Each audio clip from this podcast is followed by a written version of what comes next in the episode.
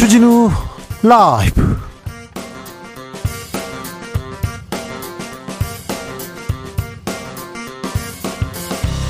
(2023년 5월 19일) 금요일입니다. 안녕하십니까, 주진우입니다. 윤석열 대통령이 G7 정상회의 참석차 일본 히로시마에 도착했습니다. 한일 정상회담 그리고 한미일 정상회담이 특별히 주목됩니다. 한편 일본 후쿠시마 오염수 처리 잘 되고 있는지 점검까지는 아니어도 시찰하는 정부 시찰단 모레 후쿠시마 현장 방문합니다. 뭘 따져봐야 될까요? 어떻게 점검해야 될까요? 주일 대사를 지낸 강창일 동국대 석좌 교수와 이야기 나눠보겠습니다. 강남역 묻지마 살인사건 발생한 지 벌써 7년이 지났습니다. 우리 사회의 혐오범죄 논쟁을 키운 매우 중요한 사건이었는데요. 얼마 전에는 압구정에서 여성 얼굴에 강펀치를 날린 남성이 있었습니다. 여성들 좀 안전해졌을까요? 안전한 사회로 가고 있을까요? 짚어보겠습니다. 43년 전 택시 운전사와 외신 기자가 광주의 진실을 전 세계에 알렸습니다. 이 이야기를 영화에 담았던 택시 운전사 라이너의 시사에서 회고해 봅니다. 나비처럼 날아 벌처럼 쏜다. 여기는 주진우 라이브입니다.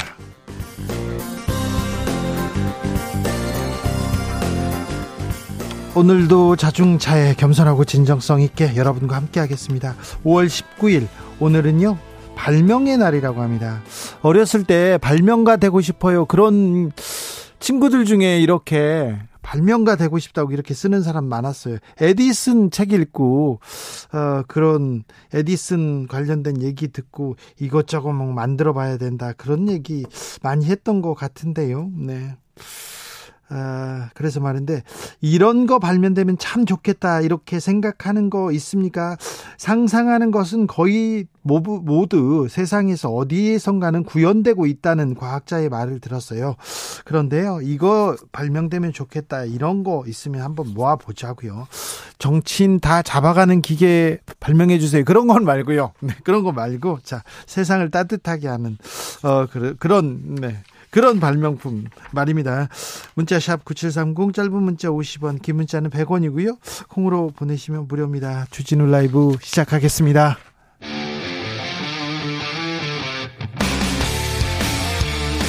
탐사보도 외길 인생 20년.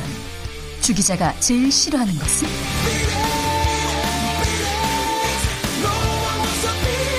이 세상에서 비리와 부리가 사라지는 그날까지. 오늘도 흔들림 없이 주진우 라이브와 함께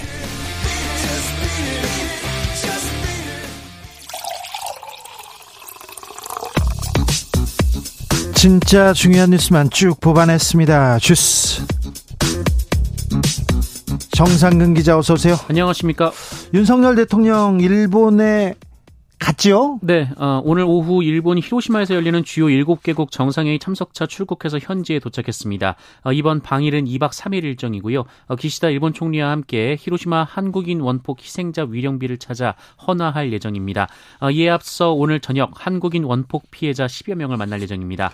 후쿠시마 오염수 시찰단 다음 주에 간다고요? 네, 일본 후쿠시마 제1원자력발전소의 오염수 처리 과정을 시찰하는 한국정부 대표단이 오는 21일에서 26일, 5박 6일의 일정으로 후쿠시마 원전 현장을 방문합니다. 국무조정실은 일본의 오염수 정화 및 방류시설 전반의 운영 상황과 방사성 물질 분석 역량 등을 직접 확인하고 우리 국민의 건강과 안전을 위해 더 필요한 조치를 도출할 계획이라고 밝혔습니다. 국민의 건강과 안전을 위해서 오염수 확인해야 될 거 아닙니까? 그런데 그건 아닌 것 같은데요. 유국희 원안위원장이 단장을 맡았는데, 도쿄전력 및 경산성 관계자들과 기술회의를 해서 후쿠시마 원전의 전반적인 현황, 향후 계획 등을 논의할 것이라고 밝혔습니다. 또한 다액종 제거 설비, 해양 방출 설비의 설치 상태와 성능 점검 결과 등을 집중적으로 확인할 것이라고 했고요. 이 알프스 처리 후 오염수의 농도 분석 결과 등을 중점적으로 점검할 것이라고 밝혔습니다. 좀 복잡한 기술적인 얘기가 나오는데, 정부에서 자꾸 일본 입장을 들어요. 그래서 검증은 우리가 하는 게 아니다, 일본 정부가 한다, IAEA가 한다 이렇게 얘기하는데, 일본 정부 믿을 수 있습니까? IAEA 믿을 수 있습니까? IAEA가 일본하고 유착된 건 누구나 다 아는데요. 그 부분에 대해서 좀 똑부러지게 국민의 안전, 건강을 책임지고 좀 담보할 수 있도록 그렇게 노력을 하는 자세를 좀 보여줬으면 좋겠어요.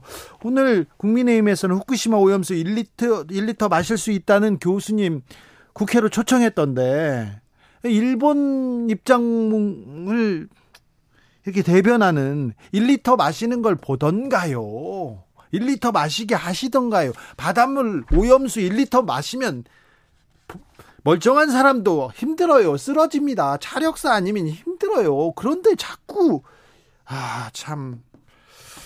매우 중요한 일인데 이번에 윤석열 대통령이 가서 오염수 관련해서도 우리 국민 입장에서 똑부러지게 우리 국민은 우려하고 있으니까 담보해라, 이렇게 안전하게 해라, 이렇게 한마디 하셨으면 좋겠는데, 잠시 후에 저희가 좀 한일 정상회담 이번 일본 순방에서 따져야 할 부분 챙겨보겠습니다. 국민의힘은 민주노총 비판 이어가네요.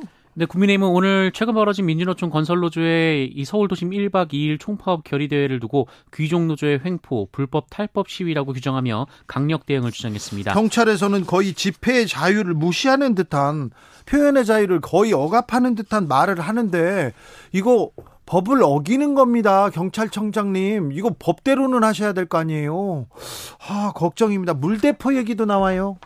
네, 박대출 국민의힘 정책위의장은 물대포를 없애고 수수방관하는 물대응으로는 난장 집회를 못 막는다라는 말을 했습니다. 오늘 아침 조선일보도 일면 기사를 통해 문재인 정부 5년 동안 경찰의 수사력과 공권력이 모두 무너졌다라면서 이 문재인 정부는 시위 진압 장비인 물대포도 모두 폐기했다라고 말했습니다. 자, 문재인 정부 비판하는 거 국민의힘에서는 알겠는데 경찰의 수사력과 공권력이 무너졌다고요? 경찰의 수사력이 수사권을 줘가지고 수사력이 커졌는데요. 그다음에 공권력이 무너졌다고요? 훨씬 경찰은 만족하고 더 좋아졌는데요. 이 부분에 대해서도 저희가 또 시간을 가지고요, 특집으로 한번 다뤄봐야 되겠습니다. 그런데 경찰청장 입에서 나온 집회의 자유를 거의 무시하는 듯한 발언, 이거 굉장히 위험한데 지적하는 소리가 없어서 제가 한마디 했습니다. 이성만 무소속 의원, 민주당 전당대 돈봉투 의혹과 관련했죠. 검찰에 소환됐습니다. 네, 지난 2021년 민주당 전당대회 당시 당내 돈봉투 살포 과정에 개입한 의혹을 받고 있는 무소속 이성만 의원이 오늘 오전 검찰에 출석을 했습니다. 이 정당법 위반 등의 피의자 신분인데요. 이 사건과 관련해 현역 의원이 검찰에 소환된 것은 이번이 처음입니다. 조명희 국민의힘 의원, 이해충돌 논란 불거졌어요. 네, 국민의힘 비례대표 조명희 의원은 이 지오 CNI라는 회사를 설립해서 경영해온 사업가인데요. 네. 이 회사의 본인 지분이 98%이고 이 딸과 남편이 번갈아 대표를 지낸 가족회사네요. 네, 가족회사입니다. 그런데 지난 2020년 조명희 의원은 국회 토론회를 통해서 지리정보 시스템과 공간 영상을 활용해 홍수와 산사태를 극복하자고 주장했고, 이 토론회 후 국민의힘 이종배 의원이 관련 예산 증액을 요청했으며 이를 지오 CNI와 다른 회사한 곳이 용역을 따냈다고 합니다. 그랬죠. 자, 이종배 의원이 관련 예산 증액했어요.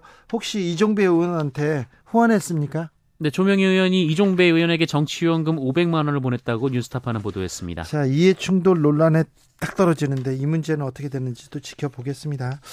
전우원 씨 어머니가 전두환 씨 비자금 관련한 직접 증언을 했어요. 네, 전두환 씨 차남 전재용 씨의 두 번째 부인이자 전우원 씨의 모친 최모 씨가 KBS 취재에 전두환 씨 집에서 다량의 돈다발이 있었다라고 증언했습니다.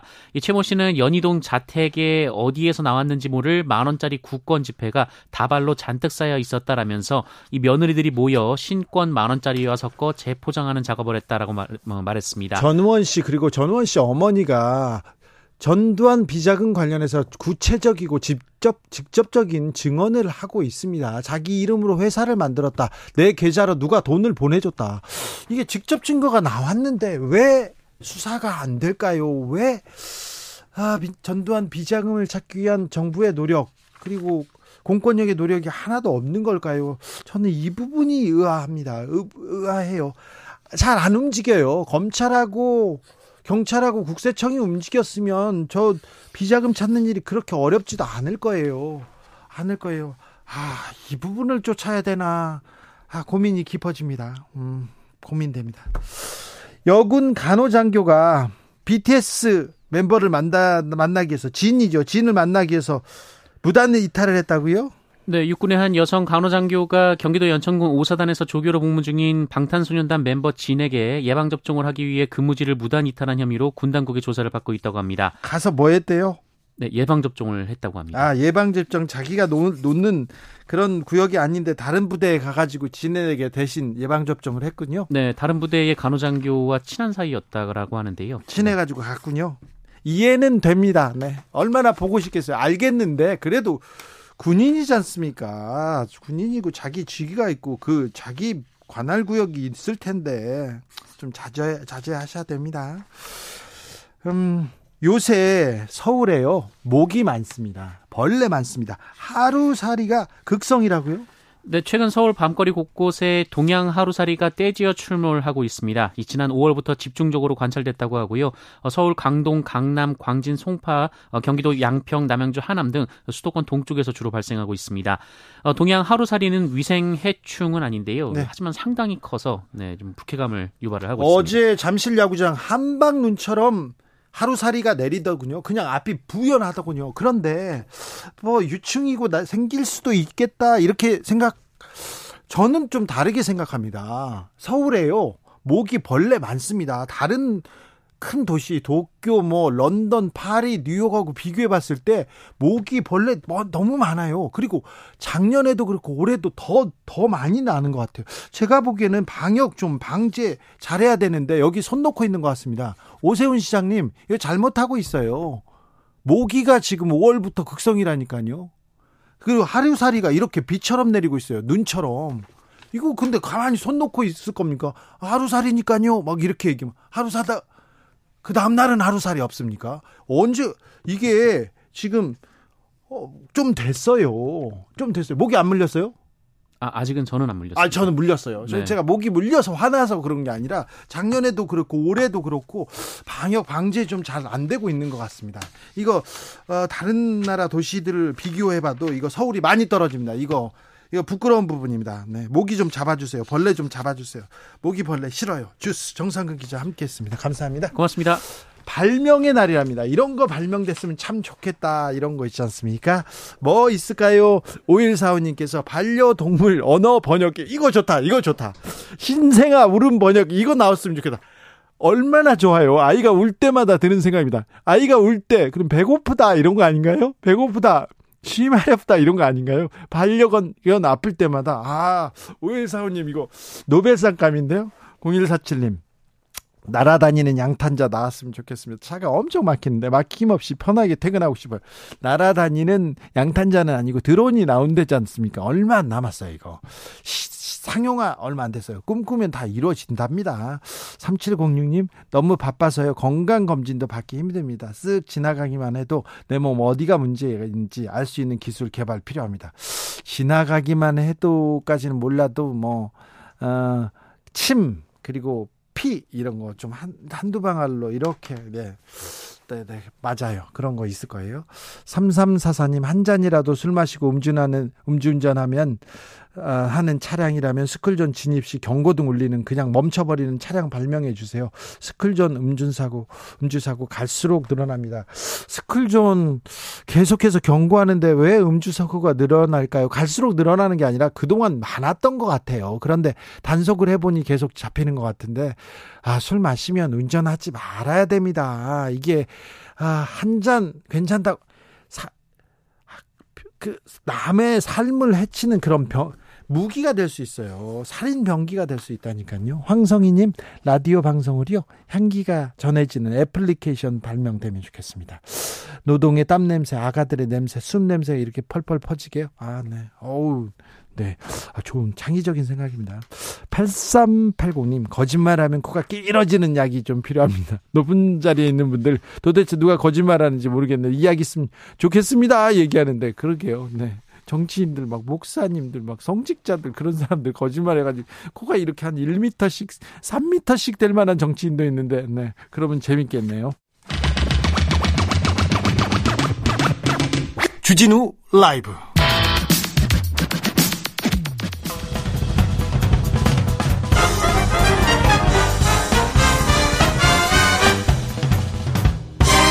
훅 인터뷰. 모두를 위한, 모두를 향한, 모두의 궁금증 훅 인터뷰. 2016년 5월 17일 새벽이었습니다. 서울 강남의 한 화장실에서 20대 여성이 모르는 남성에게 묻지마 살해를 당했습니다. 범인은 여성에게 무시당해서 범행을 저질렀다 이렇게 말했는데, 이 범인 남자 보고는 그냥 피했어요. 여성한테만 이랬습니다. 그로부터 7년이 지났는데 우리 사회 좀 더 여성에게 안전한 세상이 됐는지 좀 살펴보겠습니다. 이은희 변호사, 안녕하세요. 안녕하세요. 네, 2016년 5월 17일이었습니다. 강남역에서 생긴 일, 그 사건 좀 기억이 가물가물하신 분들이 있어서 좀 간략하게 설명 좀 해주십시오. 그 2016년 5월 17일, 그러니까 이제 지금부터 벌써 7년이 되었는데요. 네. 새벽 1시경에 이제 강남역 10번 출구 인근에 있는 이제 빌딩 화장실에서 일면식도 없었던 남성이 여자 화장실에 들어가서 20대 여성 피해자를 이제 흉기로 수차례 찔러 살해한 사건이 있었습니다. 네. 이때 이제 피해자 일행이 있었는데, 이제 피해자 일행은 안에서 이런 일이 있는지는 몰랐고요. 예. 화장실을 갔는데 돌아오지 않으니까 이제 신고를 했어요. 이제 왜냐면 피해자를 발견했을 때 이렇게 살해 당해 있었기 때문에. 예. 이 CCTV를 보았더니 이제 여기에 피해자하고 가해자만, 이제 범인만 잡혀져 있었고, 그래서 이 범인이 다음날 10시 정도에 이제 검거가 됩니다. 이 가해자는 이제 조금 전에 말씀하신 것처럼 처음에는 범죄를 부인하다가 결국 인정했고요. 이제 이 사건이 당시 여성혐오 범죄, 여성의 안전에 대해서 이렇게 누적되어 있었던 사회적인 이제 불안이나 불만에 불을 붙이면서 이제 이 당시에 이 피해자를 위한 추모 행렬이 이어졌었습니다. 네, 강남역에 꽃 한 송이 바치겠다, 그리고 편지를 놓고 가는 사람들 많았습니다. 저도 네. 가서 이렇게 좀 가슴 아픈 얘기를 듣기도 했었는데요. 네. 우리 사회의 혐오 범죄에 대한 고민 시작하는 그런, 촉발시킨 사건이었어요. 네네, 그렇습니다. 이 사건이, 그러니까 이전까지는 그냥 이거를 그냥 볼 때는, 아, 그런 살인 사건이 있었어, 뭐 누가 개인이, 그렇죠, 운이 나빴나 보다, 이제 이렇게 생각을, 개인적 했었지만, 일탈이다, 우발적인 범행이다, 뭐 그렇게 생각했어요. 네, 그렇지만 이제 이때를 필두로 이제 사람들이 인식하게 됩니다. 왜냐하면 네. 이거는 사실 국내에서 가장 대표적인 여성 혐오 범죄, 여성 폭력 사건으로 이제 꼽히는 사건이고요. 네. 그래서 이 사건의 화두가 그때나 지금이나 우리 사회에서 여성들이 안전한가의 문제를 던지는 그런 사건으로서 이제 굉장히 모두의 공분을 사게 되는 부분이 있었습니다. 네. 그래서 이제 이런 사건, 이 사건을 토대로 우리의 어떤 여성들의 사회에서의 산과 그다음에 이제 여성들이 이렇게 맞닥뜨리게 되는 죽음이라는 문제를 사회 구조적으로 좀 바라보게 되는 그런 계기였던 거죠. 네. 강남역 추모 공간에 우연히 살아남았다, 이런 내용의 포스트잇 많은 사람들이 공감했는데, 네. 그 7년이 지난 지금 우리는 조금 나아졌습니까? 우리 여성들은 조금 안전해졌습니까? 사실 그 이제 7년이 지난 지금 상황에서 이제 정부나 이제 이렇게 그 이걸 안전하다고 생각하는, 이제 위험을 느끼지 않는 쪽에서는 많이 안전해졌잖아, 그동안 노력했잖아, 뭐 시끄러웠잖아, 이제 이렇게 이야기를 하십니다. 그런데 사실 안전의 문제는 불안했던 사람이 안전을 느껴야 되는 거잖아요. 그렇죠.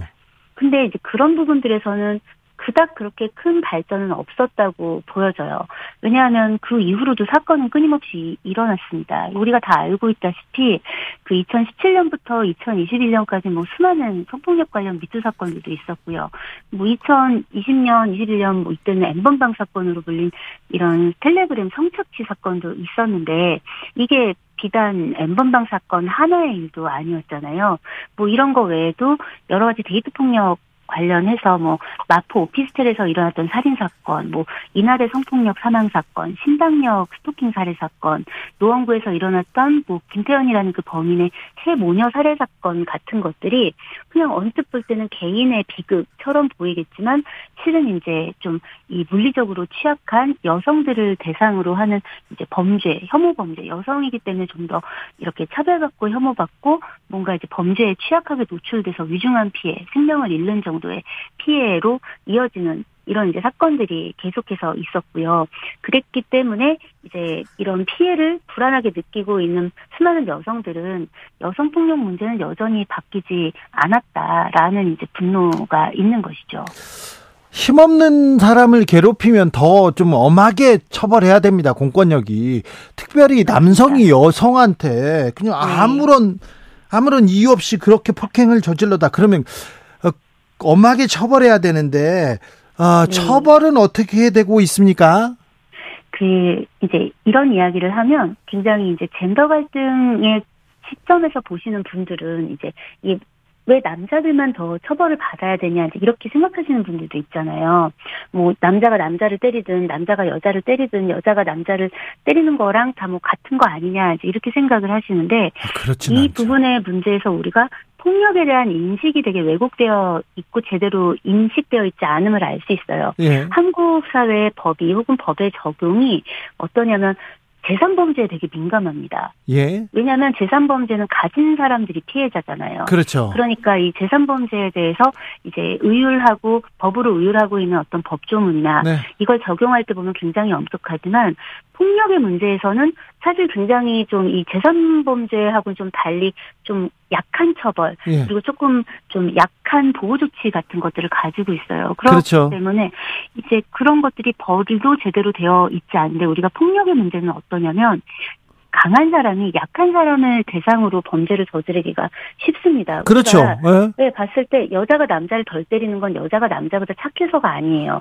내가 누군가를 때렸을 때, 그렇죠. 내가 공격을 받고 내가 한 대 때렸는데 두 대 맞을 수 있고 내가 강도 1로 때렸는데 내가 강도 5로 맞을 수 있다고 생각하면 누가 그 공격을 쉽게 하겠어요. 그렇죠. 근데 아동을 대상으로 노인을 대상으로 장애인, 여성 이제 이렇게 취약한 계층이 이제 이런 폭력 피해에 자주 노출되게 되는 건 약자이기 때문이고요. 예. 그것을 알고 그렇기 때문에 범죄로 나아가는 건 똑같이 동일한 어떤 물리력을 가지고 있는 상황에서 발생하는 이런 우발적인 폭력보다는 당연히 더 중하게 처벌돼야 되는 게 맞는 것이거든요. 그런데 아직까지도 우리 사회가 이런 어떤 이 혐오 범죄나 차별을 근간으로 깔고 일어나는 폭력에 대해서 이걸 좀 가중해서 처벌해야 하는 어떤 그 혐오 관련 그 범죄에 대한 법률 같은 것들은 여전히 정비되어 있지 않은 상태입니다. 네. 그래서 법원이 가중해서 처벌한다고는 하지만 그런 부분들이 이제 당사자에게나 이걸 지켜보는 이제 국민들의 어떤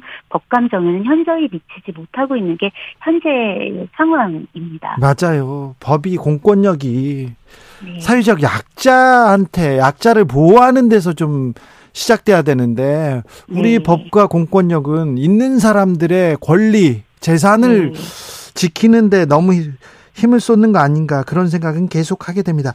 며칠 전에요. 압구정동에서 어떤 남자가요. 여성의 얼굴을 강펀치로 주먹을 때려요. 주먹으로 얼굴을. 네. 이거 거의 살인미수 아닙니까? 사실 이게 그 폭행에 있어서도 법에서 이 머리 위, 가슴, 이 목, 가슴 있는 이 윗부분을 때리는 거는 좀 더 중한 고의로 봅니다. 예? 게다가 이제 이게 만약에 일면식도 없는데 그런 행위로 만약에 나아갔다면 사실 이거 되게 전형적인 어떤 혐오와 차별을 깔고 있는 범죄입니다. 네. 근데 이런 범죄가 흔해요. 사실 얼마 전에도 강남역에서도 있었고요. 그리고 되게 많이 운이 나쁘다고 하면은 굉장히 중한 상해로도 이어질 수도 있는 그러면요. 네. 근데 이런 것들이 이제 언론에 알려진다든가 아니면 이제 굉장히 중한 상해와 뭐 이제 성폭력 같은 것이 의심되는 얼마 전에 왜 우리 보도가 돼서 굉장히 많이 공분을 샀던 부산에서 왜 부산 서면에 있는 한 오피스텔 1층에서 일어난 뭐 돌려차기 사건이라고 말해졌던 그런 정도의 어떤 피해와 그런 정도의 언론 보도가 이루어지지 않으면 사실 그 사건이 양형을 어떻게 받았을까, 그러니까 처벌을 어느 수준으로 받았을까 생각해보면 굉장히 그 마음이 아프고 안타깝고 하는 부분들이 있는 것이죠. 그렇죠. 보도되거나 관심이 있으면 판사님들이 또 중하게 또 처벌합니다. 그런데 또 그렇지 않으면요. 않는 사건은 집행유예, 벌금, 그리고 또 뭐 좋은 게 좋은 거다. 이렇게 맞습니다. 또 이런 판결이 나와서 항상 좀 안타까웠습니다. 다혜님께서 진짜 당장 나에게도 일어날 수 있는 일인데 어떻게 대응해야 될지 모르겠어요. 주변에 물어봐도 이렇게 폭력 뭐 무섭다, 두렵다 이렇게 생각하는 분들이 많더라고요. 한국 안전한 사회 아닌가 이렇게 생각했는데 이건 남자들의 생각인 것 같습니다. 좀 더 살펴봐야 될 것 같아요. 네, 맞습니다. 왜냐하면 이게 여성들이 느끼는 입장에서는 당장 방어력이 없는데 내가 뭘 할 수 있지라고 생각해보면 뭐 그렇다고 호신술을 배우고 뭐 호루라기를 갖고 다니고 말은 이렇게 하지만 그걸 불고 뭐 호신술을 하는 사이에 사람이 죽을 수 있잖아요. 네. 그래서 실제 제가 호신술을 배우러 갔을 때 되게 비극적이게도 네. 그 코치님이 이런 말을 하시더라고요. 예. 그냥 한 대 맞고 말아라. 호신술로 대항하는 순간 그게 물리적 차이가 있기 때문에 오히려 더 많은 피해를 야기할 수 있다. 그런 말을 사실 저만 듣는 건 아니거든요. 네네. 저도 네. 오랫동안 취재해봤는데요. 폭력사건 누가 이렇게 강도가 왔을 때는요. 차라리 있는 돈을 주는 게 낫습니다. 거기서 자극하거나 거기서 뭐 대항하다가 우발적으로 더 많이 더 큰 사고가 생기기도 하기 때문에 확실히 네. 제압할 수 없으면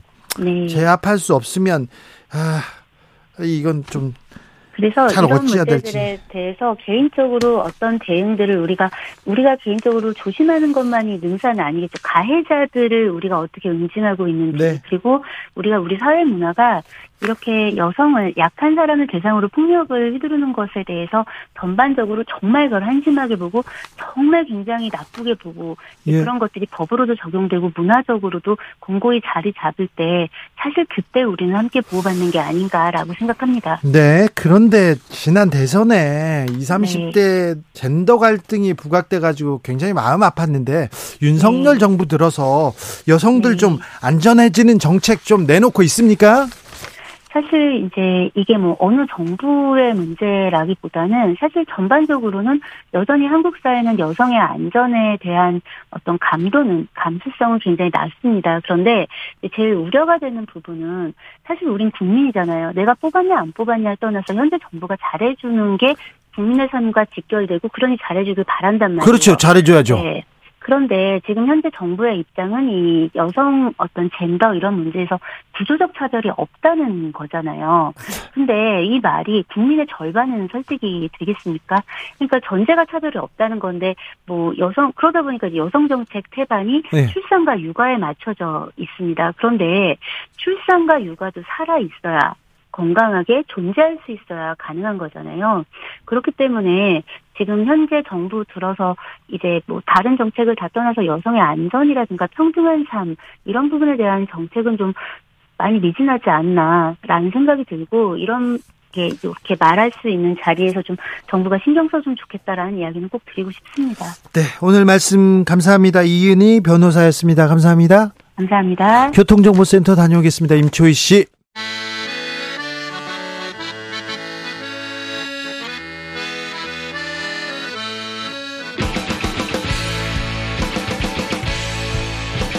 역사를 잊은 민족에게 미래는 없다. 역사에서 배우고 미래를 열어가겠습니다.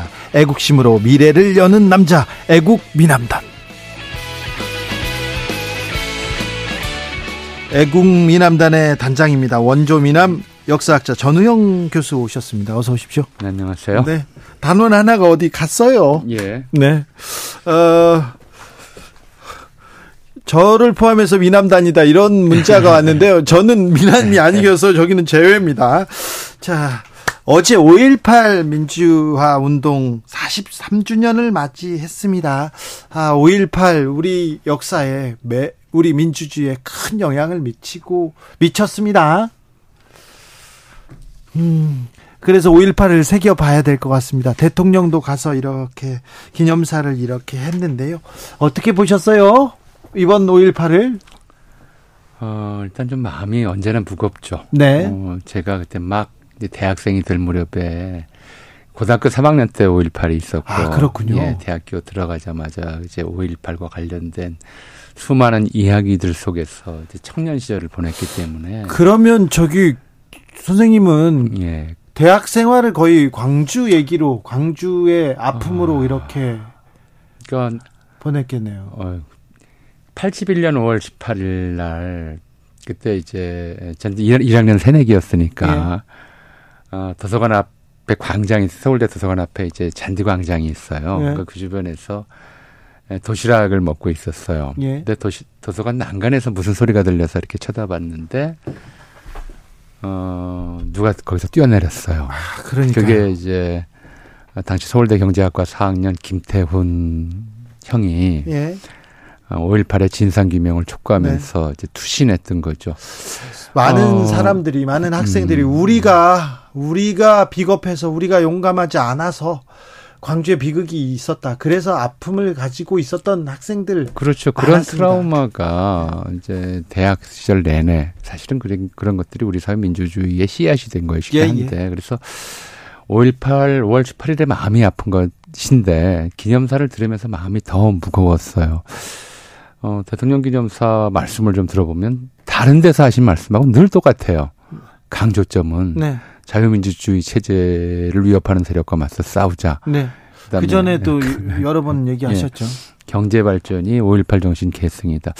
근데 이게 이제 제 경험에서 또는 이제 저희가 그 시절을 살았던 사람들의 기억에서 보자면 자유민주주의 체제를 위협하는 세력이라는 누명을 써왔던 분들이 오랫동안 예. 이 저 5.18 희생자와 유가족들이거든요. 그렇죠.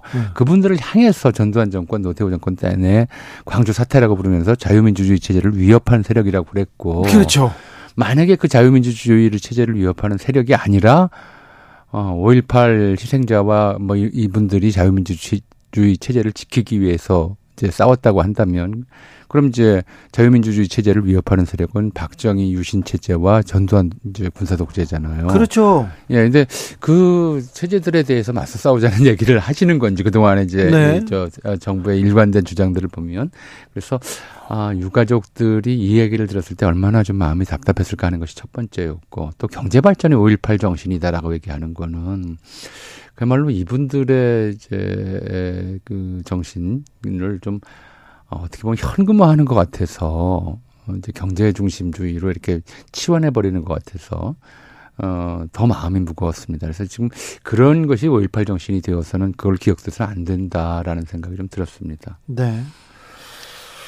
참 연설문 쓰시는 분이 네. 좀 고민을 조금 더 하셔야 되겠어요. 좀 배려, 적어도 유가족이나 희생자들이 그 피해자들, 그 부상 입은 피해자들이 있잖아요. 많잖아요. 네. 이분들이 그런 말씀을 들으면 어떤 생각을, 어떤 느낌을 가질지 좀 배려하는 게 있어야 되는데 그런 네. 배려가 없는 네. 것 같아요.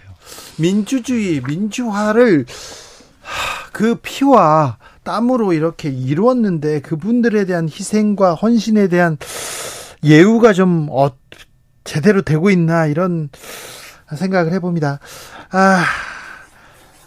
광주 5.18 때마다 전두환을 그냥 보낸 게 너무 한이 됩니다. 근데 사실은 뭐 전두환만 문제는 아니죠. 네. 저는 참 그런 생각이 들어요. 이번에 이제 그 손자 전우원 씨가 네. 가서 사죄를 했고요. 네. 또 그 전에는 노태우 씨 아들이 또 가서 네. 사죄를 했어요.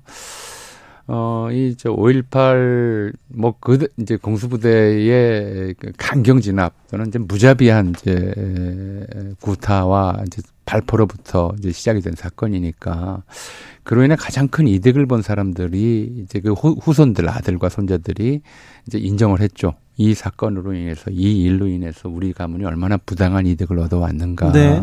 이걸 이제 고백을 한 거예요. 그런 점에서 이 사람들의 사과 사죄는 상당한 의미가 있다고 생각을 해요. 예. 그런데 제가 이제 안타깝고 답답한 건 그런 거예요. 43년이 지났어요. 근데 아직도 그동안에 여러 차례 진상조사위원회를 했었고 과거사위원회에서 조사를 했었고 했는데도 아직도 밝혀지지 않은 것이 뭐냐면 왜 그렇게 5월 18일 당일에 공수부대원들은 광기에 휩싸인 듯이 네. 사람들을 대검으로 찌르고 곤봉으로 때리고 그렇게 무자비하게 이제 대했는가. 뒤이어서 왜 발포명령은 누가 했는가 같은 이런 세부적인 사실들이 아직도 밝혀지질 않았어요. 네. 진상이 밝혀지지 않은 거죠. 그러니까 그런 것들은 이제 43년 지났으면 사실 공소시효도 지났잖아요. 네. 그 당사자들이 양심 고백을 할 만도 한데 제가 알기로는 43년 동안 딱 한 명의 공수부대원이 양심 선언을 했어요. 딱 한 명. 그것도 작년에서야 네. 정말 내가 잘못했다라는 얘기를 했을 뿐이지 아무도 그에 대해서 그 진압 과정에서 지휘 관계 또는 이제 실행 관계, 실행 주체였던 사람들이 아무도 양심 에 따라서 당시 상황을 고백하지 않았다는 것. 이건 아직까지 남아있고 미래에도 이어질 우리 역사의 비극이다라는 생각이 듭니다. 우리가 일본에 대해서 여러 차례 그런 얘기를 해왔어요. 네. 뭐 이제 강제동원, 위안부 또는 관동대학살 뭐 이런 것들에 대해서 우리에게 사죄하라고. 근데 막상 우리 안에서 일어났던 우리 국민을 대상으로 벌어졌던 이 이제 잔혹한 범죄 행위에 대해서는 아무도 아직 단 한 사람 빼놓고는 그 지휘관이 직접 있었던 군 지휘관들이나 전두환 노태우 본인들은 물론이고 아무도 사죄하지 않았다는 것. 이게 참 부끄럽고 답답한 일이죠. 네. 전두환 씨 오른팔이라고 불리던 장세동 전 안기부장, 그때는 공수특전사령부 작전참모를 지냈습니다. 그분이 그런 얘기를 했어요. 뭐 5.18 전에 이미 내려가 있었다, 공수부대가. 예. 그 얘기를 했습니다. 그리고는 뒤에다는 뭐 이건 역사가 다 이렇게 밝혀질 거다. 역사의 모든 문제는 시간이 도달하면 다 밝혀지게 돼 있다. 장세동이 역사를 얘기하더라고요. 와, 역사학자는 어떻게 보셨습니까? 사실은 이제 진실은 반드시 밝혀진다. 또는 사필귀정. 저는 이건 이제 역사와 관련한 대표적인 거짓말이라고 생각을 해요. 잘 안 밝혀질 때도 많아요. 아니요, 대부분이 사실은 안 밝혀져요. 밝히려고 아주 집요하게 노력할 때만 진실의 일단이 드러날 뿐이지 네. 전모가 대부분 밝혀지질 않아요. 네. 특히나 권력이 저지른 범죄들은. 예. 그 전모가 이제 드러나지 않고, 그리고 오히려 시간이 지날수록 점점 더 흐릿해져서, 과거에는 분명한, 부인할 수 없는 사실이었는데, 시간이 지나면 이제 모호해지는 경우들이 굉장히 많거든요. 예를 들어서, 관동대학살은 우리 1923년에 있었던 이 일은 한국인들에게, 당시 일본에 있었던 한국인들은 누구나 기억하는 아주 명백한 사실이었어요. 예. 그 사건에 충격을 받아서 이제 유학 중에 귀국한 뭐 대표적인 인물이 뭐 김서월, 나도향 이런 사람들이었거든요. 네. 너무 무서워서 도주해온 거죠. 식민지를 일본에 유학해 있다가. 그런 기억들이 살아있는데 지금은 부정하잖아요, 일본이. 예. 남경대학살 30만 명이 학살당했다는 거. 일본에, 중국에 가면 남경대학살 전시관이 있어요. 예, 거기 예. 보면 정말 참혹해요. 예. 근데 일본 부정해요. 안 그랬다고. 심지어 요즘에는 이제 독일 내에서도 그 신나치주의자들은 예. 유대인 학살 자체를 부정하고 있어요. 예. 이런 거거든요. 명확하게. 그러니까 이건 일단 당시 기록을 다 인멸하는 데 성공했다라고 하는 자신감의 표현이 아닐까 하는 생각이 들 정도로 네. 사실은 아닙니다. 그러니까 끝까지 아직도 시간이 있는 동안에 좀 더 아직 알려지지 않은, 밝혀지지 않은 진실을 밝혀내려고 노력하지 않으면 네. 진실이 묻혀버리고 또 엉뚱한 이야기들이 뭐 가능한 이야기 또는 새로운 해석 또는 특이한 해석이라는 이 명분으로 돌아다닐 가능성이 있죠. 네. 전두환의 측근이라는 사람들이 떵떵거리면서 삽니다. 그 후손들은요. 정말 수백억대 수천억대 부자가 돼가지고요. 그렇죠. 그렇게 잘 누리고 삽니다. 예. 너무 가슴이 터질 것 같아요. 그러니까 우리가 그런 이제 이른바 역사의 정의라고 하는 측면에서 보자면 이제 친일 그 반민족 행위자들의 재산, 또 군사 독재 부역자들의 재산, 특히 광주 5.18 이른바 내란 네. 주범 그러니까 법을 이제 대법원에서 내란으로 확정됐으니까요. 주범들이죠. 주범들. 네. 아무도 이제 처벌은 커녕이고 그들의 재산이나 이런 문제들에 대해서 좀 정의로운 조치를 취하지를 못했어요. 그러다 보니까 이제 한국 사회에서 지금 말씀하신 대로 엄청난 부자들 뭐 이 중에 이런 사람들이 굉장히 많죠. 네. 네. 그래 전두환과 야합해가지고 돈 번 재벌들 그런 사람들이 전두환 때가 좋았다 이렇게 얘기합니다. 네. 참 당신이 그 피해자의 그 희생자의 가족이라고 생각해 보세요. 그런 말이 나올 수 있는지 참. 1987년에 민주화의 봄 때 네. 그때 광주에 대한 얘기를 저는 처음 접했어요. 네. 그때 이렇게 비디오 테이프가 돌아다녔어요. 그렇죠. 그 잔인한 그 광주에서 그 공수부대원들의 학살 그 장면이 담긴 그 광경을 보고 얼마나 놀랐던지 이런 일이 얼마 전에 우리나라에서 벌어졌는데 이런 살인마들이 텔레비전에 다 나오고 있다는 게 정말 너무 놀랐어요. 그 당시 이제 80년 그 사건을 외부로 알리는 데는 지금 요즘도 이제 좀 언론에서 자주 나오는데 이제 천주교 정의구현 전국사제단의 역할이 좀 컸어요. 그래서 신부 한 분이 이제 거기서 탈출해 가지고, 그러니까 거기서 광주에서 탈출해 가지고 그 소식을 서울에 있는 이제 김수환 추기경에게 알리고 뭐 그랬. 근데 그 알렸다는 이유로 또 구속이 되기도 하고 뭐 그랬었거든요. 그러니까 당시에 광주의 진실을 아는 것 자체가 정말 고통스러운 일이었고 또 그걸 알리는 것 자체가 범죄 취급을 받았어요. 그러니까 지금 서울에서 그 신문하고 방송에서는 폭도들이 폭동을 일으켰다고 그렇게 보도했지 않습니까? 거의 보도도 안 됐어요. 네. 그러니까 이제 당시 제가 고등학교 3학년이었으니까 뭐 이제 대입 준비하느라 뭐 이렇게 신문을 제대로 볼 만한 시간도 없었지만 신문에 난 기사로는 광주의 뭐 소요 사태 발생, 그리고 군이 최대한의 인내로서 자제하면서 적절하게 대응하고 있다. 최대한 인내로서 대검으로 대응하고 있다. 조준사격으로. 뭐 이런 정도 이제 보도가 나왔죠. 예. 그리고 오죽하면 이제 전남매일신보 기자가 사람들이 죽어가는데 우리가 그 낸 기사가 한 줄도 신문에 실리지 않는다고 해서 사장에게 집단 사표를 제출하기도 했고, 광주 시민들은 방송을 틀어도 자기들 사람이 죽어가고 있고 사람들이 모여서 이제 거기에 대응하고 있는 소식이 광주에서 방송되는 TV에는 한 장면도 안 나오는 거예요. 거기에 이제 분노해서 광주 MBC에 불을 지르기도 했었고. 네. 그런 일이 있었죠. 네, 불을 지를만 했습니다. 네, 했어요. 그런데요, 근데 역사가 평가해 주겠지만 광주 민주화 운동이었고 우리 민주주의의 씨앗이었다. 그리고 우리는 광주의 빚을 지고 있다. 이런 얘기가 계속 나왔는데 얼마 전부터 이제 폭동이고 북한군 개입했고 이 얘기가 다시 나옵니다. 이거 역사적인 사실도 아닌데 이거 어쩌란 말인지요. 그러니까 제가 말씀드렸듯이 이제 신나치주의자들이 유대인 학살은 없었다고 시간이 지나니까 부정하는 것이나 일본인들이 관동대 학살이나 남경대 학살 같은 경우는 아예 꾸며낸 얘기다라고 하는 얘기나 똑같은 현상들이 벌어지고 있는 거예요. 네. 실제로 말씀드렸듯이 우리가 민주화를 이뤘다고 하지만 87년 6월 민주화 운동으로 이제 전두환 정권 물러나고 헌법을 바꾸긴 했어요. 민주헌법으로 바꾸긴 했지만 그 이후에도 5.18 주도 세력들이 계속 정권을 잡았고요. 또 말씀하셨듯이 전두환 노태우 정권 시절에 이른바 내란에 가담하고 엄청난 이제 재산을 모은 사람들이 많죠. 네. 그들이 자기 행위를 정당화하려면 당시 광주 시민들을 폭도로 모는 수밖에 없어요. 예. 그리고 그런 이야기들을 계속 퍼뜨림으로써 자기의 행위와 그로서 축적한 자기의 부와 이 부의 세습을 정당화 합리화하려고 하는 의지 속에서 이런 얘기들을 계속 퍼뜨려왔고, 또 거기에 동조하거나 부화내동하는 사람들이 이 주장을 믿게 되는 거죠. 예. 이런 현상들은 전 세계적인 현상이라서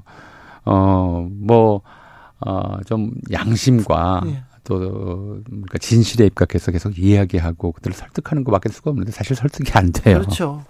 양심에 털난 사람들하고 얘기하는 게 쉽지 않습니다. 도둑이 그 도둑질을 합리화하려고 나보다 더 나쁜 사람이야 이렇게 얘기하는 거 아닙니까? 그렇죠. 내가 저 사람 죽였는데 그 나쁜 놈이라 죽였어 이렇게 얘기하고 싶은 거예요. 독일 슐츠 총리가 방한합니다. 방한에 앞서 연합뉴스하고 인터뷰를 했는데요. 한일 간 관계 개선된 데 대해서는 분명히 환영한다면서도 나치 유대인 학살에 대해서 사죄하는 사진 이런 걸로 독일의 과거사 청산 노력에 대해서 여쭤봤더니 우리 시각에서 봤을 때 과거사 청산에 있어 종지부는 있을 수 없다고 얘기했습니다. 이게 그 양심의 소리일 텐데요. 우리 지도자들도 일본의 지도자들 좀 생각해 봐야 될 것 같습니다. 5.18 정신 헌법 정신이다 그러면서 헌법 전문에 수록하겠다 이렇게 윤석열 대통령이 공약으로 외치고 지금도 이 얘기를 하고 있습니다. 여야 야나 똑같은 소리를 하고 있습니다. 헌법 수록에 대해서 이렇게 찬성한다. 이 부분은 어떤 의미를 갖습니까? 일단 좀 시간 어떨지 모르겠는데 우리 역사가 좀 세계적으로 좀 특수한 역사예요. 제가 볼 때는 역사학자에서 보자면 이제 일본에서는 이웃 나라 일본을 좀 보죠. 원자폭탄을 맞고 나서 일본 지성인들 사이에서 가장 나왔고 일본에서 가장 많은 이제 공감을 얻었던 이야기가 왜 원자폭탄을 맞았느냐. 예. 우리는 노라고 못하는 사람들이라서 예. 맞았다라는 얘기였어요. 예. 일본 천황이 지시하면 무조건 예스만 외치는 것이 하이만 외치는 것이 예. 일본 국민의 덕목이라고 생각했지 그거 아니요라고 얘기하지 못했다라는 거죠. 근데 사실 일본 역사를 보면 네. 19세기 초에 농민 일구라고 해서 농민 반란들이 좀 각 지역에서 일어났었고요. 또 1919년에 쌀 부족해서 도시에서 쌀 소동이라고 하는 이제 일종의 약탈 소동들이 일어났는데 그거 말고는 일본에서의 군중들이 모여서 하는 일들은 대개 남을 해치는 일들이었어요. 아, 그래요? 관동대학살, 아. 뭐 군인들의 남경대학살 이런 것들이었잖아요. 예. 그러니까 일본 내에서 이른바 국가 체제 또는 이제 국가 최고 통치자 반 정부를 에 대해 반대하는 대규모 대중 운동이 일어난 적이 없어요. 아, 그렇습니까? 항상 잘해서 그런 것이 아니라 그런 적이 없어요. 대단히 독특한 좀. 근데 사실은 많은 나라들이 그래요. 그래요? 우리나라가 좀 특별한 건가요? 그렇죠. 우리는 이미 네. 이제 저항의 역사죠. 19세기에 들어와서 네. 또 19세기 이후 보면 이제 동학민국, 그다음에 의병 전쟁, 네. 3.1운동, 해방 되고 4.19, 5.18에 이르기까지 예. 정부가 잘못하면 뒤집으려고 들었죠. 아, 그렇죠. 그리고 모여도 이게 보통 모이는 게 아니란 말이에요. 네. 가버농민 전쟁 당시 사망자만 한 40만 명 이상으로 추정이 되고요. 3.1운동도 전국에서 100만 이상이 모였단 말이에요. 특히 뭐 2016년, 17년 촛불 같은 때에는 광화문 광장에만 많을 때 200만이 넘게 모이는 네. 그런 식의 대규모 대중운동의 역사를 가지고 있어요. 이게 한국적 특성일 뿐만 아니라 그리고 이런 식의 이른바 잘못하는 정부에 대해서 국민이 목숨을 걸고 또는 이제 생명의 위협을 무릅쓰고 일어서는 것. 이게 우리 헌법이 뭐로 되어 있냐면 헌법 전문에 재헌헌법에 그렇게 나와 있어요. 그게 87년 제정된 헌법에도 그대로 들어가 있는데 정의, 인도와 동포애로서 민족의 단결을 공고히 한다고 되어 있어요. 네. 정의, 인도와 동포의 순이에요. 3.1운동 공약 3장 첫 번째가 금일 5인의 착오는 우리의 이 행동은 정의, 인도, 생존, 존영을 위한 민족의 요구라고 나와 있어요. 아, 정의가 맨 앞에 있네요. 생존보다 정의, 인도를 앞에 두는 거예요. 예. 그렇기 때문에 목숨을 걸고 싸울 수가 있는 것이고. 의를 지키는 거죠. 그렇죠. 그게 한국적 이른바 현대사, 근대사, 현대사의 전통이기 때문에 네. 이런 것들이 식민지를 겪고 난 국가 중에서 유일하게 선진국 대열에 올라선 힘이었다고 저는 생각을 하거든요. 아, 그렇죠. 이런 것들이 그 이후 식민지 잔재를 극복하지 못하고 연전히 군사 독재라든가 아주 부패 정권에 시달리는 나라들에게는 일종의 희망이 될 수 있어요. 그래서 그렇죠. 이제 5.18을 넣느냐 안 넣느냐를 떠나서 실제로 보면 우리가 현재 헌법에는 3.1운동과 4.19 정신을 계승한다고 돼 있어요. 예. 그러니까 이게 가장 대표적인 이제 막 민족 독립운동이고 민주화 운동이었다면 5.18은 거기서 한 걸음 더 나아가서 그럼 민주화 정당한 이제 시민 또는 국민의 저항권이 어디까지 허용될 것인가에 대한 선언적 의미를 담는 것이기 때문에 이건 한국 역사 근현대사의 특징을 반영하는 것일 뿐만 아니라 전 세계 아직도 이제 독재 체제나 부패 정권 밑에서 고통받고 있는 사람들에게 희망을 줄 수 있는 그런 식의 좀 의미 있는 일이 될 수 있다고 저는 생각을 합니다. 네. 홍콩에서 시위가 있었을 때 그리고 미얀마에서 시위가 있었을 때 광주에서 불렀던 임을 위한 행진곡을 불렀습니다. 그리고 광주에서 보여줬던 한국의 민주화에 대한 의지, 민주화 정신 이런 게 우리한테 영향을 미쳤다는 얘기를 듣고 너무 예. 네, 가슴 벅찼습니다. 사실은 이제 우리의 5.18의 기억은 이제 20세기 들어와서 20세기 네. 후반기에는 전 세계에서 굉장히 좀 중요한. 그래서 이 5.18 관련 문서들은 유네스코 세계유산으로 지정돼 있잖아요. 예. 민주운동으로. 예. 그렇죠. 그런데 전 세계에서도 다 알아주는 5.18 민주화 운동에 대한 정신을 우리 안에서 폄훼하는 목소리가 나오고 좀 그게 커진다는 거 그게 좀 걱정이에요. 걱정스러운 현상이죠. 네. 그런데 뭐 주 기자님 같은 분들이 좀 계속 좀 그런 사람들 좀 야단치고 설득하고 네. 하는 일들을 계속 하는 수밖에 없을 것 같아요. 그래요. 예. 자 일본은 몰라도 우리는 정의에 입각해서 네 정의에 그렇죠. 입각해서 역사에 입각해서 해야죠. 그러니까 그런 거였어요. 그 5월 27일이었죠. 이제 전남도청 진압됐을 때. 네. 근데 마지막으로 울려 퍼진 소리가 우리를 잊지 말아주세요였어요. 네. 네.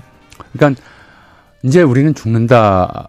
다만 우리가 죽더라도 우리를 잊지 말아주세요. 그렇죠. 살아남은 사람들에 대한 마지막 부탁이었고. 죽는지 알면서 거기서 남았잖아요. 네. 그 살아남은 사람들의 책무는 이제 잊지 않는 것, 진상을 밝혀내는 것, 그리고 진실을 잊지 않는 것이다. 잊혀져서는 안 되는 사건이 있습니다. 잊어서는 안 되는 사람도 있습니다. 전우영 선생님 감사합니다.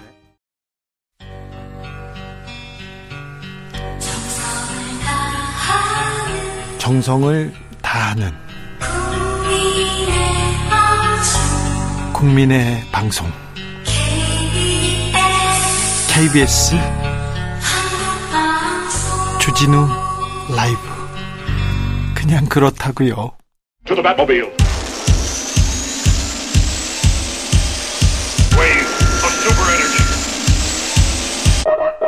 주 기자의 1분.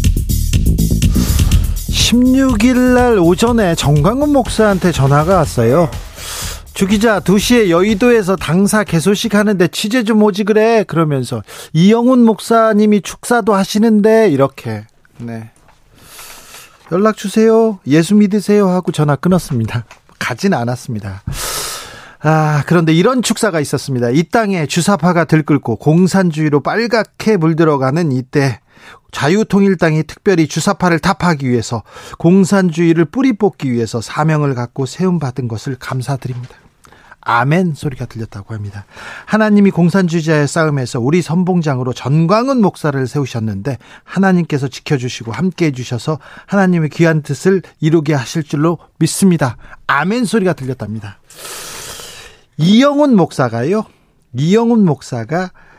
16일 날 정광훈 목사 자유통일당 여의도 당사 개소식에서 한 축사의 일부분입니다. 이영훈 목사는 여의도 순복음교회 담임 목사입니다. 목사님, 그런데요, 공산주의가 빨갛게 물든다고 하는데 북한이 공산주의 아닙니다. 독재지요. 아주 뒤틀린 저열한 독재지 무슨 공산주의입니까? 좀 제대로 알고 하셔야지. 그런데요, 제가 취재를 오래 했는데 10여 년 전에도 이영훈 목사하고 비슷한 얘기를 하던 분이 있었어요. 고 조용기 목사였습니다. 그때 기독당 비슷한 당을 창당할 때마다 조용기 목사가 정광훈 목사와 함께 이렇게 창당을 합니다. 그리고는 비판이 나오면 나중에 조용기 목사가 나는 모른다, 무관한 일이라고 이렇게 얘기해요. 그분께서 창당 행사에서 분명히 설교했는데요, 제가 취재했는데 말입니다, 목사님께서, 예수 믿는 분께서 거짓말까지는 좀 아닌데. 이영훈 목사도 비슷한 얘기를 합니다. 어떤 행사가 진행되는지 모르고 갔다가 떠밀려서 얘기 한마디 했다. 에이, 아셨으면서 그러십니까? 홍길동도 아니고요. 큰 목사님들, 그리고 국민의힘 의원님들, 정광훈 목사 따른다, 응원한다, 왜 말을 못하세요? 선지자라면서요. 왜 부끄러워하십니까? 뒤에선 도와달라고 하시면서. 주기자의 1분이었습니다. 자꾸 말을 못하면 해바라기 어서 말을 해.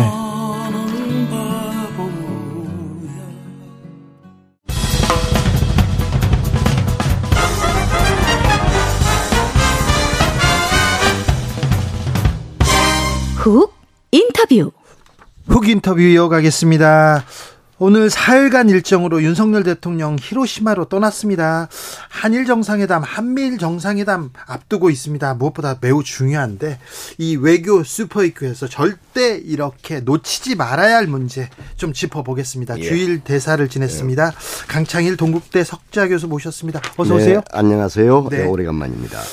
한일 정상회담, 한미일 정상회담이 특별히 주목됩니다. 어떤 거 놓치지 말아야 됩니까? 어떤 부분 꼭 얻어와야 됩니까? 우선은 말이죠, 그 이전에 우리는 되게 왜소하게 보이고 일본이 되게 크게 보여요, 요즘. 그래요? 2, 3년 전에는 우리하고 일본 비슷비슷하게 봤는데 이번에 최근에는 그래 보여요. 최근에 일본이 아주 크게 보여. 그거 갑자기 맞습니다. 국격이 떨어진 것 같아요, 우리가요. 예. 이번에 미국 주도하에 그 일본이 중간 대장하고 우리가 이제 그 밑에 있으면서 또 이제 나토, G7 이 사람들이 모여서 이제 중국 대륙이 러시아 때리기를 하겠죠. 예? 그러니까 뭐 안보 협력, 경제 협력 이걸 주제로 해서 그래서 뭐 중국에서도 반발하는데 또 미국에서 뭐 중국 겨냥한 게 아니다 하는데 성명서가 그런 식으로 나오겠죠. 그리고 한미일 정상회담 잘 안 될 것 같아요. 시간이 없어서 한일은 되는데 예. 뭐 그러면 좀 두고 봐야 되겠어요. 그렇습니다. 한미일이 어떻게 될지는. 예. 한일 정상회담 사실 두 번의 한일 정상회담이 있었어요. 그런데 윤석열 대통령이 일본을 위해서는 많이 해준 것 같은데 예. 우리 국익을 위해서는 너무 일본한테 뭐 일본만 이렇게 잘해주고 우리 국익을 위해서는 놓치는 게 많은 것 같은데 좀 자존심도 상하고요. 자존심 상하고. 예. 되게 자존심이 상해요. 예. 그래서 근데 지난번에도 말씀드렸는데 이렇게 저희 통큰 결단했다는 거 아닙니까? 네? 그것도 이 피해자가 예? 약자가 통큰 결단해서 주었다. 그러면 거기서 화답을 해줘야 되는데 이렇게 화답이 없잖아요. 네? 그 화답 못하는 이 정치 구조가 있어요. 일본에. 그래 간단하지가 않습니다. 개인적으로 암만 신뢰관계에 있다 하더라도 기시다 총리가 움직일 수 있는 그 이 폭이 있죠. 네. 거의 강경 우파들이 장악하고 있잖아요. 그러니까 네. 속으로야 뭐 기시다 총리가 실용주의자니까 어떻게 네. 생각하든 그거하고 관계없는 거예요. 어차피 외교라는 것은 국가 이익을 가지고 논하는 자리거든요. 그런데 네. 우리는 국가 이익 국익보다도 가치 외교라고 합니까? 이걸 올빵 해가지고 언론 나칭으로 해가지고 국익은 특히 경제 문제예요. 예. 별로 안 보여. 예. 이렇게 걱정이에요. 이번도 그냥 막 같이 외교하면서 뭐 이 반중러북, 그리고 뭐 친미일 뭐 이런 식의 구도로 강화시키는 게 아닌가 이런 예. 게 되는군요. 아니 명분은 좀 그러더라도 실리를 챙기던가 챙겨야죠. 아니면 명분을 가져오던가 그래야 되는데. 예. 아 근데. 일본 대사로 계실 때도 자, 중국과의 관계 계속 이렇게 고민하셨어요? 아, 하지요. 아니, 그건 뭐, 저희 때가 아니라 이 한국 정부가 뭐, 그건 30년 전에 노태우 정권 때부터 북방역이 시작했잖아요. 네. 김영삼 노태우 쭉 해가지고. 네. 지금까지 쭉 우리가 이제 경제 문제는 이제 북한, 중러. 이게 많이 진출해서 돈도 많이 이제 우리가 경제로 득도 봤죠. 예, 그렇죠. 그러니까 이제 여기에서 이제 우리가 유연성 가지고 전략적 모호성을 가지고 미국을 설득시켰죠. 네. 시켜나가면서 우리 경제 실리를 찾아오고 했는데 지금 와서 전부 깨버리니까 예. 이제 한국 경제가 어찌 될게 지금 나토하고 미국만 일본만 잡고서 경제 문제 풀었다? 엄청난 시간 걸립니다. 이 경제 구조가 또 있어요. 네. 이야, 이 문제 어떻게 하려는지. 또 정권이 영원한 거 아니잖아요. 예. 뭐 사원이 있으면 끝날 텐데 걱정이에요. 예. 아 오늘 이제 히로시마에 도착해가지고요. 한일 정상회담은 21일 날 열리고요. 예. 한국인 원폭 희생자 위령비를 한일 정상이 같이 간다고 합니다. 예, 예. 이게 어떤 의미를 가지고 있습니까? 예, 아주 그는 아마 그 기시다 총리가 우리에 대한 배려, 예. 윤 대통령에 대한 이제 배려했다고 생각을 하고요. 아주 좋은 것이라고 생각합니다. 희생자들, 피해자들 입장에서는. 네.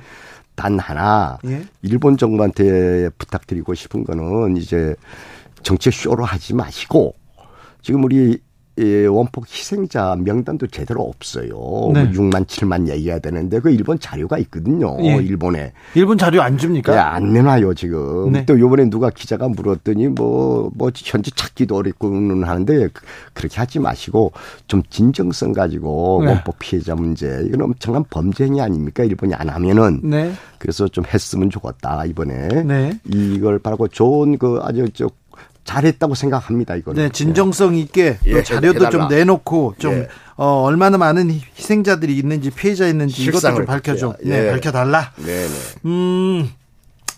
자, 후쿠시마 오염수 시찰단이 지금 계속해서 국민들한테는 관심이고 걱정입니다. 우리 정부가 왜 일본 정부 얘기만 하는지 왜 뭐 검증은 못 한다고 하는데 이 부분 어떻게 봐야 됩니까? 그래서요.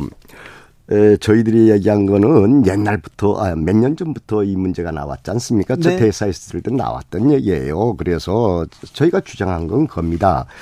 좋다. IAEA만 가지고 안 된다. 그건 네. 이제 미국, 캐나다 가 중심되고 있고 그거는 피해가 없는지 얘기예요. 네. 혹자는 얘기인데 그거 거짓말이에요. 그건 표충수가 글로 간다는 얘기지 그 피해가 없어요. 뭐 프랑스, 스위스인지 아무 관계가 없는 죄가 아닙니까? 그렇죠. 그 사람들만 가지고 검증하지 말고 예. 피해국들. 예. 중국이나. 예, 중국, 대만, 한국 뭐 다음에 동남아 12섬들 14개국 예. 거기도 반대 성명 냈던데 이런 분들 와야 되고 이건 바다 환경 문제거든요. 때문에 바다 환경 그린피스 같은 전문 집단이 있지 않습니까? 아주 네. 대단한 실력을 갖고 있죠. 이 사람들 동참시켜서 객관적으로 검증하자. 우리는 무조건 반대하지 않겠다. 네. 검증해서 거기서 담보를 하라 말이야. 안전하다는 걸. 네. 그다음에 하자. 이렇게 줄곧 얘기를 했었어요. 근데 지금껏 얘기가 되어 왔어요? 예. 그리고 했는데도 말이 되지 않습니까? 일본 내에서도 그 뭐 전에 하토야마 총리 간나오토 뭐 이 사람들이 반대거든요. 저기 고이즈미 총리 등등이 그러니까 이제 일본에서 반대된 사람이 많으니까 이렇게 일방적으로 밀어붙이지 말아라. 그랬더니 우물우물한데 지금 와서 이제 아주 급작하게 이제 독도 전개되고 있는데 왜 한국이 앞장서냐 이겁니다. 그렇죠. 왜 일본 앞장서요? 그래요. 일본의 들러리서 들러리 기정사실해서 앞장을 서고 있어요. 아 이게. 좀 코미디 같기도 하고요. 이게 어디 자주국가에서 있을 수 있는 짓입니까? 그리고 아직 다 오염수 문제가 결정이 안 됐잖아요. 안 됐음에도 불구하고 기정사실을 하고 있어요, 지금. 왜 그런 거예요? 외교 라인. 아니, 내가 주 선생한테 여쭤보는 거예요. 왜 그래요? 그 도대체가. 아니, 그건 교수님께서 말을 해 주셔야죠. 아, 나 그래서. 이상한 당이라고 하면 이상하고요. 그 여당. 예. 어디 뭐 사람 뭐길래 그 사람도 어디죠. 그 나라가 대변인 같아. 일본 대변인 같아요. 막 이렇게 욕도 해 주게 있고요. 또 뭐 이상한 그. 국무총리가 막 편들어주는 얘기를 하잖아요. 그 양반은 왜 그 갑자기 그. 네, 국무총리. 한덕수 총리. 아, 한덕수. 근데 개인적으로 잘 아시는 분인데 왜 그래. 어디 좀. 나 참 말도 못하고 내가. 네, 국민의힘에서 오늘은요 네. 후쿠시마 오염수 1리터 있다면 마실 수 있다는 그냥 교수인지 그분을 모셔다 놓고 얘기하더라고요. 그분은요 하나 참 그것도 제가 보기에는 이 일본 정부 오염수의 홍보대사 같아요. 그러니까요. 홍보대사 같은 양반인데 그리고 저도 학자 출신인데 네. 학자 출신이 그런 자세 가지면 안 돼요. 그래서 막 얘기했더니 그 양반 또 대답이 재미있어요. 뭐 비용을 아끼려고 해서 오염수 한다. 오염수 방류한다. 그러면 우리 한국에서 저 돈 낸다고 오염수 방류 안 할 거예요? 아, 국민 성금 모아서 근로통 갖다 드릴까요? 그리고 뭐 1리터 먹겠다도 아니에요. 마실 수 있다. 네. 우리가 에비앙인 삼다수 왜 먹습니까? 수돗물 안 먹고. 만에 하나 유해가 있을까 봐서. 네. 그런데 자 그러면 저기 저 한 박스 네. 거기 오염수 네. 그 양반 호텔 방에 갖다 주겠다 이거야. 그래서 마음대로 매일 먹어라. 네. 그리고 학자는 말이죠. 네. 그렇게 하면 안 되는 거예요. 왜냐하면 학자는 늘 의심을 가지고 진리를 탐구해야 되거든요. 네. 이거 뭐예요? 이거 아주 정치적 발언을 하고 있어요. 그렇죠. 그 양반이. 과학적인 그래서 얘기가 학자가 아니에요. 그래서 서울대학교 그 유명한 원작 박사 있죠. 석 박사 명예교수 서울대학교 명예교수가 있는데 이 양반은 그 사람 석학이 아니라 네. 돌석자 써서 석두다. 네. 뭐 이렇게 일갈 했던데 네. 왜 그런 양반 일본의 오염수를 홍보대사를 가지고 집권 여당에서 저 심보지마고 하냐고. 왜 그런 사람들을 불러서 우리가. 예, 창피하게 말이에요. 아니 어디 소수정당이 모르는데 집권 여당 아닙니까. 그러면. 국민한테 오해를 받잖아요. 오해를. 네. 왜 그런 오해받을 짓을 하냐. 그러니까 전략은 있는 것 같아. 네. 근데 전술이어서 싸우는 방법을 모르는구만요. 네. 예? 대국민 설득을 어떻게 시킬까 고민해야죠. 예. 예. 자, 일본 대사 시절에 예. 그 초밥 많이 드셨죠? 예. 네. 후쿠시마산 수산물이나 후쿠시마산 막 그 농산물 먹습니까? 거기? 이것도 잘 모르시. 요번에 뭐 G7에서 호쿠마서 음식 먹는다면서요? 아, 음식 복숭아 주스도 토속주먹. 우리는 네. 오염수를 얘기하는 거예요. 아직 방류 안 된 오염 무리를 얘기하는 거예요. 그렇죠. 후쿠시마 밖에 네. 아니 복숭아님 언니들 많이 있죠. 아, 그거 네. 괜찮아요, 그거. 거긴 괜찮아요. 아, 그거 괜찮지. 밖에 있는 거니까. 지금 네.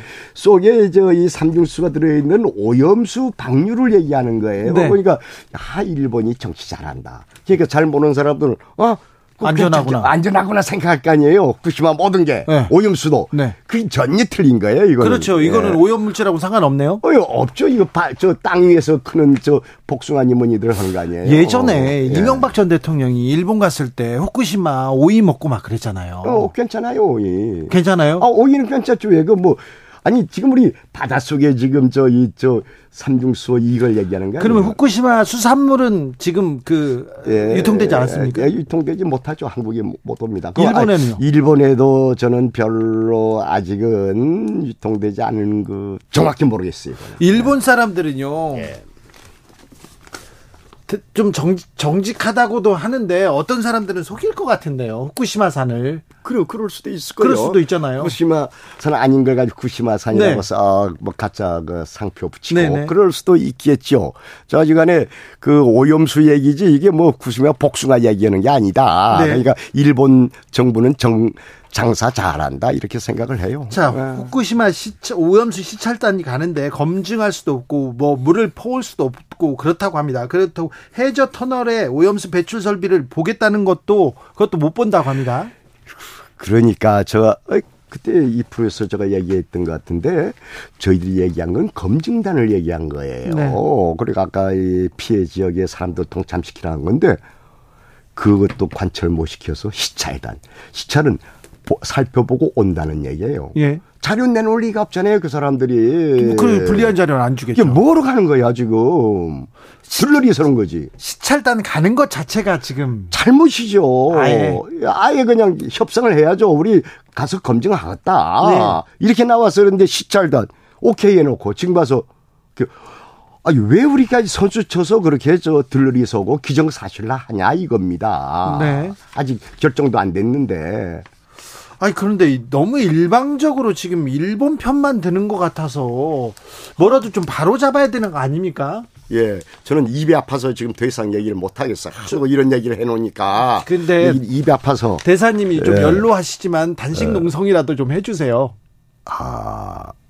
그까지 생각을 못. 그까지 생각 못했는데. 그래도 좀 이렇게 저명하신 분들이 움직여야 좀 이 후쿠시마 오염수 문제도 좀 문제 삼고 그리고 한일 이게 외교 문제도 이렇게 됩니다. 이 문제가 간단하지 않습니다. 예, 제가 제주도 출신이에요. 네. 며칠 전에 이 문제 가지고 이제 저 여론조사 있고 심포지움도 했는데 대단합니다 이 문제가. 그렇죠. 지금 제주도 해녀들이 바닷속에 안 들어가겠다는 얘기예요. 만약 이렇게 나오면은. 그래요.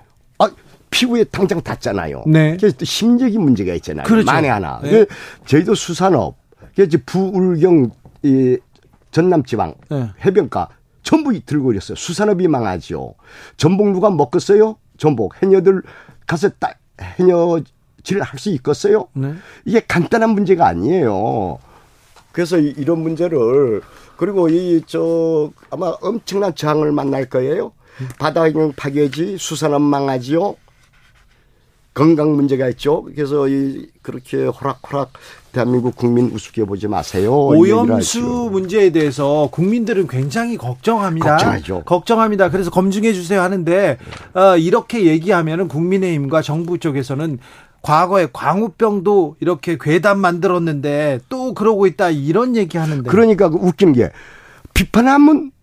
오염수 문제 있다 문제 제기하면 괴담이라고 그래. 네. 그 사람들은 국적이 어디에 도대체가. 다음에 광우병 얘기도 하는데요. 요번에 어떤 분도 얘기했던데 광우병 그렇게 떠들어서 이제 그 제대된 저 미국산 고기가 들어오고 있어요. 그때 하도 국민들이 일어서가지고. 그렇죠. 안 그랬으면 이상한 게 들어올 뻔했죠. 예. 아 맞습니다. 한일 관계가 지금. 근데 그 인터뷰 초반에 얘기했을 때 몇 년 전에 코로나 시대 G7에 문재인 대통령이 가신 적이 있어요. 많이.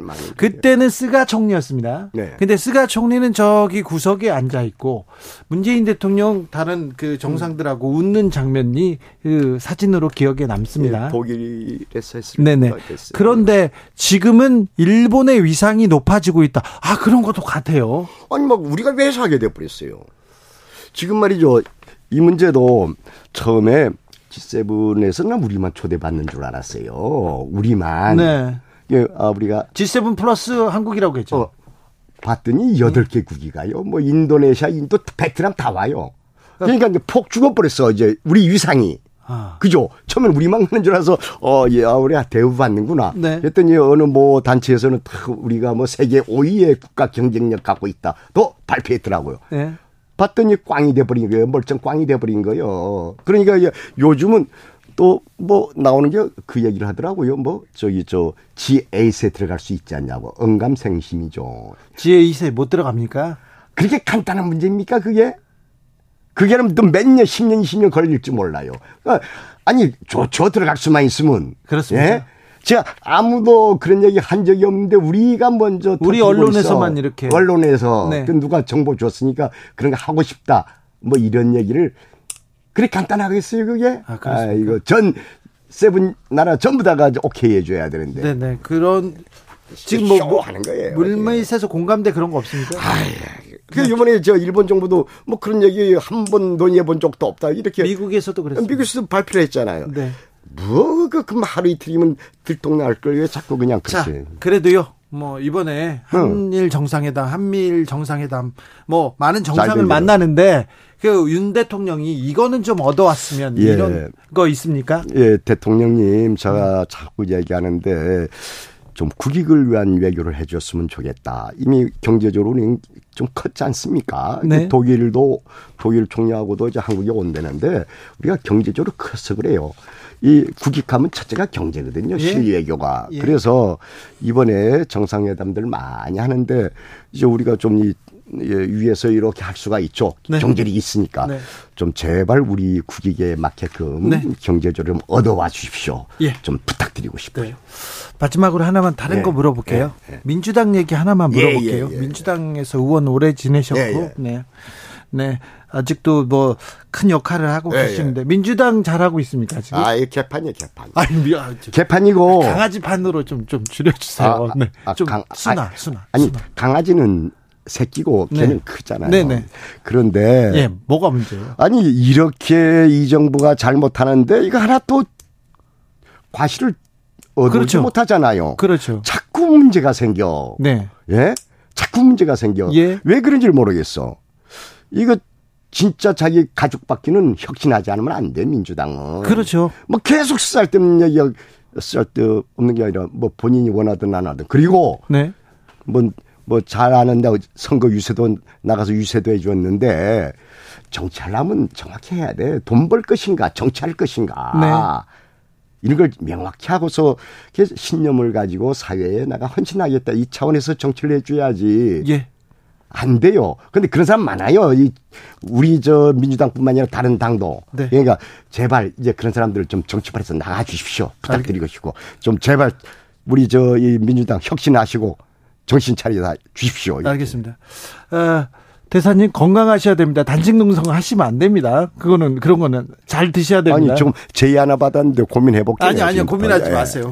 건강히 잘 계셔야 됩니다. 네, 그래야 또 모시죠. 고맙습니다. 주일대사를 지낸 강창일 동국대 석좌 교수였습니다. 감사합니다. 네, 수고하세요. 감사합니다. 정치 피로, 사건 사고로 인한 피로, 고달픈 일상에서 오는 피로. 오늘 시사하셨습니까? 경험해보세요. 들은 날과 안 들은 날의 차이. 여러분의 피로를 날려줄 저녁 한 끼 시사. 주진우 라이브.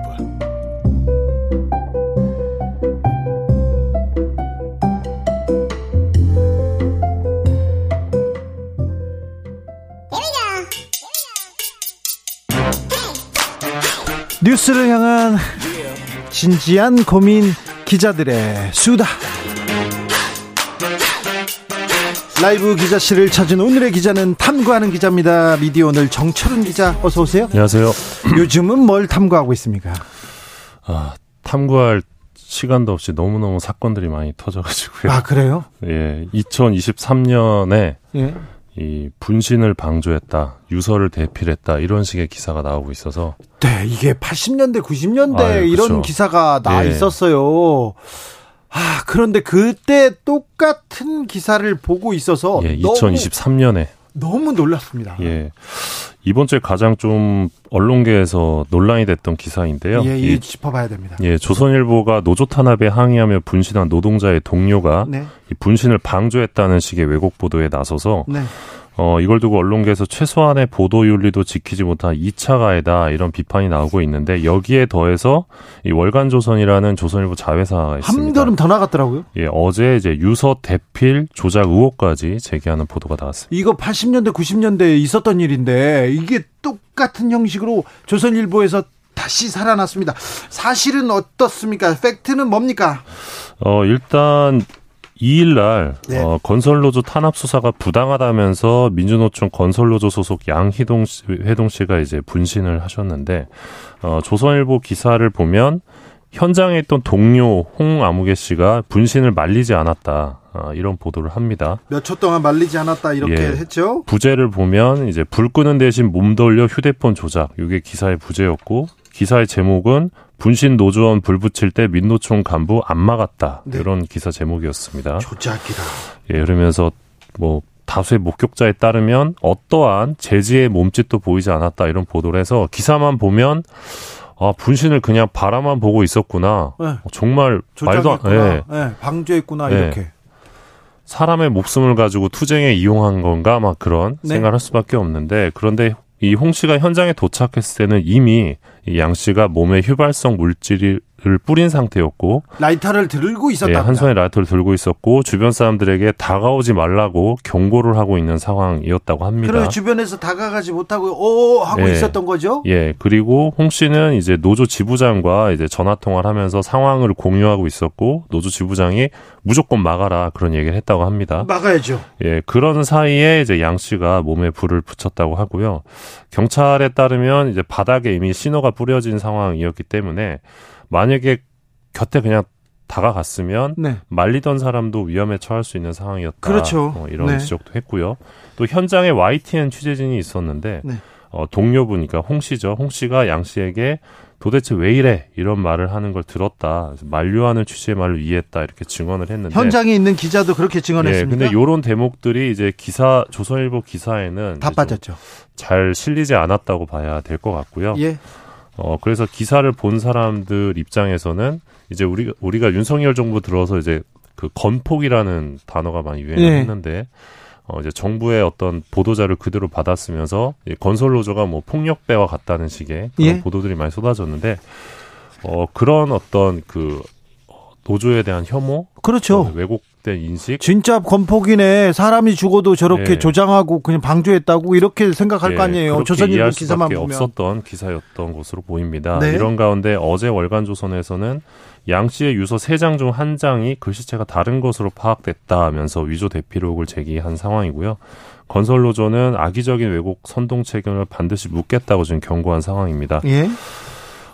그리고 이 건과 관련해서 이제 언론노조가 오늘 성명을 내고 한국 언론사에 중대한 오점을 남긴 조선일보 집단이 또다시 같은 방식으로 인권을 유린했다면서 이 1991년 강기훈 유서 대필 조작 왜곡 보도 사건을 언급을 했습니다. 자, 강기훈 유서 대필 조작 사건 그대로 떠오릅니다. 조금 자세하게 설명해 주세요. 91년 4월 명지대생 강경대 씨가 시위 도중 백골단 쇠파이프에 맞아 사망하면서 노태우 정부 반대 시위가 굉장히 거셌습니다. 네. 당시 이제 전민련 소속 사회부장 김기설 씨가 서강대 옥상에서 몸에 불을 붙인 뒤 노태우 퇴진을 외치며 투신을 했는데 이때 옥상에서 유서 2장이 발견됩니다. 네. 조선일보가 5월 9일자에서 분신 현장에 2-3명이 있었다 그러면서 검찰이 자살 방조 여부를 조사한다 이런 제목의 기사를 냈었고요. 그 유명한 자살 방조죄 나옵니다. 예. 이후에는 이제 검찰발 보도를 하는데 이 김 씨가 남긴 유서 필적이 자필과 다른 사실을 밝혀냈다 검찰이 그러면서 당시 어떤 사회 변혁의 열망을 이제 운동권의 자살 방조 프레임으로 덮고 유서 대필 공방으로 몰아갔습니다. 네. 이제 결국 검찰이 국과수 필적 감정 결과를 내세워서 이 강기훈 씨를 자살 방조 혐의로 기소했고 국가보안법 위반 혐의를 추가해서 징역 3년을 받습니다. 구속됐어요. 예. 3년을 살았습니다. 예. 그런데 징역형보다 저 사람은 자살을 방조한 사람, 자살을 이렇게 만든 사람으로 손가락질을 받고 살았어요. 예, 맞습니다. 하지만 참여정부 시절 조사를 통해 국과수 감정 결과가 조작된 것으로 드러났고요. 네. 강기훈 씨는 2015년 5월에 대법원으로부터 최종 무죄 확정 판결을 받았는데 이번에 이 조선일보 보도와 관련해서 경향신문이 강기훈 씨랑 인터뷰를 했더라고요. 네. 인터뷰 내용을 보니까 또 저러는구나 싶어서 심장이 철렁 내려앉았다. 이렇게 강기훈 씨가 이야기를 했고요. 또 살인보다 더한 낙인이었다. 이런 말씀을 하셨습니다. 그때 이 사건을 조작했던 검사가 나중에 이렇게 사과의 뜻을 이렇게 전하려고 했는데 근데 진짜 사과를 하지도 않았어요. 강기훈 선생한테 제가 당시 그런 점에 대해서 몇 가지 물어봤는데요. 사람이면 할 수 없는 일을 했다. 이건 그래서 너무 고통스러워서 그때 얘기를 하고 싶지 않았더라고요. 예. 근데 이 기사를 보면서 강기훈 씨가 특별히 더 괴로워했습니다. 예, 그러니까 아무 죄가 없는 사람에게 이제 자살을 방조했다면서 감옥에 보냈는데 네. 이번에도 똑같은 프레임의 기사가 지금 등장을 한 겁니다. 네, 그렇죠. 그래서 지금 과연 사람이 할 일이냐 예. 그러면서 이제 자성의 목소리들이 나오고 있는데 강기훈 씨가 대법원 무죄 확정 판결 받았을 때 조선일보가 다음날 사설에서 이렇게 썼거든요. 모든 법관은 자신들의 판단 하나하나가 한 사람의 인생을 결정짓게 된다는 사실을 무겁게 봐야 한다. 모든 기사가 한 사람의 인생을 좌지우지할 수도 있다는 것을 좀 무겁게 받아들여야 됩니다. 기자들은요. 특별히 조선일보 기자는 말입니다. 네. 다음 이야기는요. 요즘 뉴스를 안 봅니다. 아, 그래요? 네. 정말 뉴스를 많이 안 보는데. 지금 각종 통계치에서 뉴스를 안 본다는 사람들, 그런 통계치는 계속 나오고 있어요. 예. 근데 이번에 저희가 또 통계를 통해 이제 확인을 또 하나 했는데요. 네. 네이버와 이제 콘텐츠 제휴를 맺고 있는 주요 언론사 19곳의 모바일 페이지 뷰, 그러니까 조회수죠. 이거 분석을 다 해봤는데요. 네, 사람들이 네이버를 통해서 예. 뉴스 본다면서요. 그런데요. 예. 근데 이제 네이버 모바일 평균 페이지 뷰가 2003년 1분기 기준으로 볼 때 작년도 1분기 대비 45.5%가 떨어졌습니다. 잠깐만요. 거의 50% 가깝게 예. 지금 뉴스 보는 사람들이 떨어졌다고요? 예. 그러니까 PV가 절반 수준으로 떨어진 겁니다. 아, 그래요? 그래서 굉장히 좀 충격적인 결과인데. 이거 뭐죠? 그러니까 물론 작년 1월부터 3월 시기가 대선이 있었기 때문에 그런 걸 감안하더라도 너무나 큰 폭의 뉴스 트래픽 감소여가지고. 네. 근데 이것뿐만 아니라 페이지 뷰도 굉장히 많이 줄었고 체류 시간도 굉장히 줄었습니다. 작년 1분기 모바일 체류 시간 보면 월 평균 6,918만 분 정도였는데 올해는 3,959만 분 정도로 감소를 했습니다. 엄청 줄었네요. 예, 네이버 뉴스 모바일의 순 방문자도 5분의 1 정도로 줄었는데 왜 줄었다고 분석합니까? 일단 전문가들은 전반적인 네이버 뉴스 소비가 줄었다. 그러니까 네이버를 잘 안 들어온다는 겁니다. 일단 네? 그리고 선거와 같은 대형 이벤트가 좀 없고 또 코로나가 끝나서 사람들이 뉴스를 보는 대신에 다른 것들을 찾아 나가서 뉴스를 안 보는 거다. 정치 과잉, 뉴스 과잉의 시대여서 그 뉴스를 그렇게 열심히 안 봐도 되는데 이건 좀 기록적인 추락이어서 좀 분석해 봐야 되겠습니다. 예, 근데 이제 요즘 이제 주변 사람들을 만나 보면 이제 기자가 아닌 사람들을 만나서 이야기를 들어보면 뉴스를 읽으면 너무 피곤하다. 뉴스를 보면 힘든 이야기들만 많고 힘들죠. 희망을 잘 못 느끼겠다. 뉴스를 보면 그래서 뉴스를 회피하는 사람들이 좀 늘어나고 있는 것이 아닌가. 그것도 맞는 분석인 것 같아요. 예. 이건 정철훈 기자가 분석했죠. 아, 예, 이거 맞는 얘기인 것 같아요. 예, 그러니까 맞아요. 아까 말씀드렸던 그런 조선일보의 이런 자살 방조 의혹 같은 이런 기사들을 보면 더 기사를 읽기 싫어질 것 같다는 생각도 들고. 네.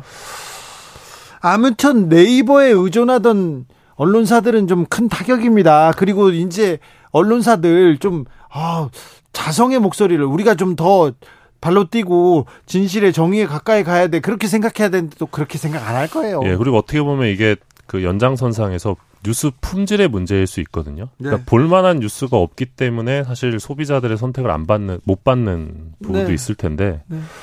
근데 이제 그러면 말씀하신 대로 품질이 좋아져야 되는데. 네. 김영석님, 뉴스 보면요, 답답하고 혈압 올라요. 네, 일부분 맞습니다. 그러니까 뉴스 많이 안 보셔도 됩니다. 박영수님, 저도 기성언론 뉴스 포털 다 끊었어요. 분석 보호도 없고요. 온통 가짜 정보에 나라 망조 든 것 같아요. 언론 싫어요, 얘기입니다. 네, 주진우 라이브만 보시면 돼요. 네. 자, 네.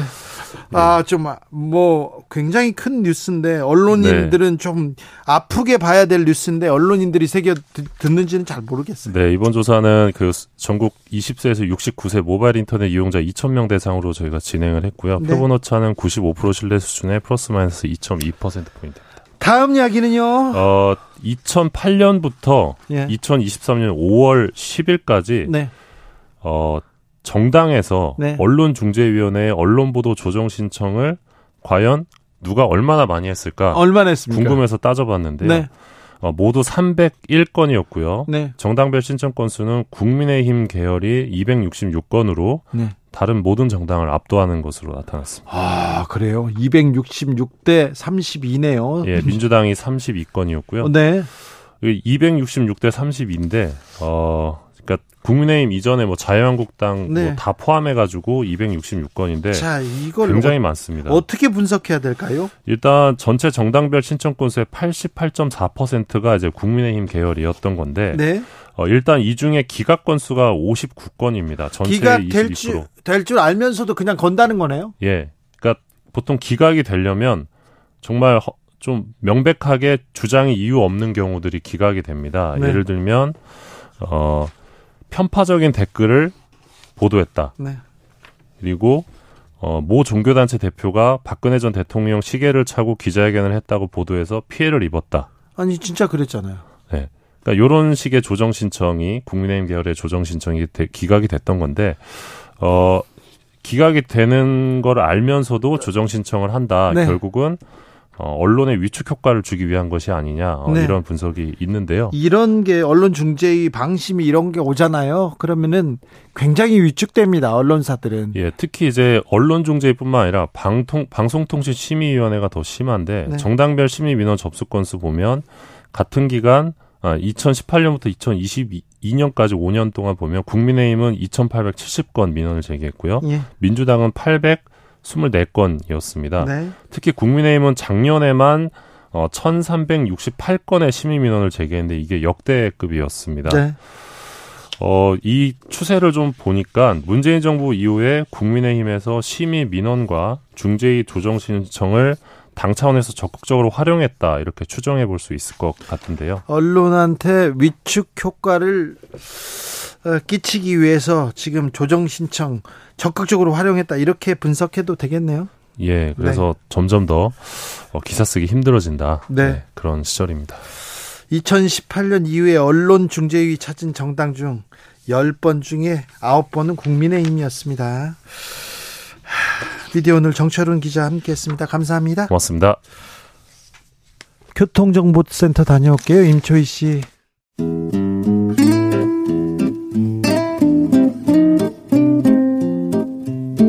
현실의 불이 꺼지고 영화의 막이 오릅니다. 영화보다 더 영화 같은 현실 시작합니다. 라이너의 시사회.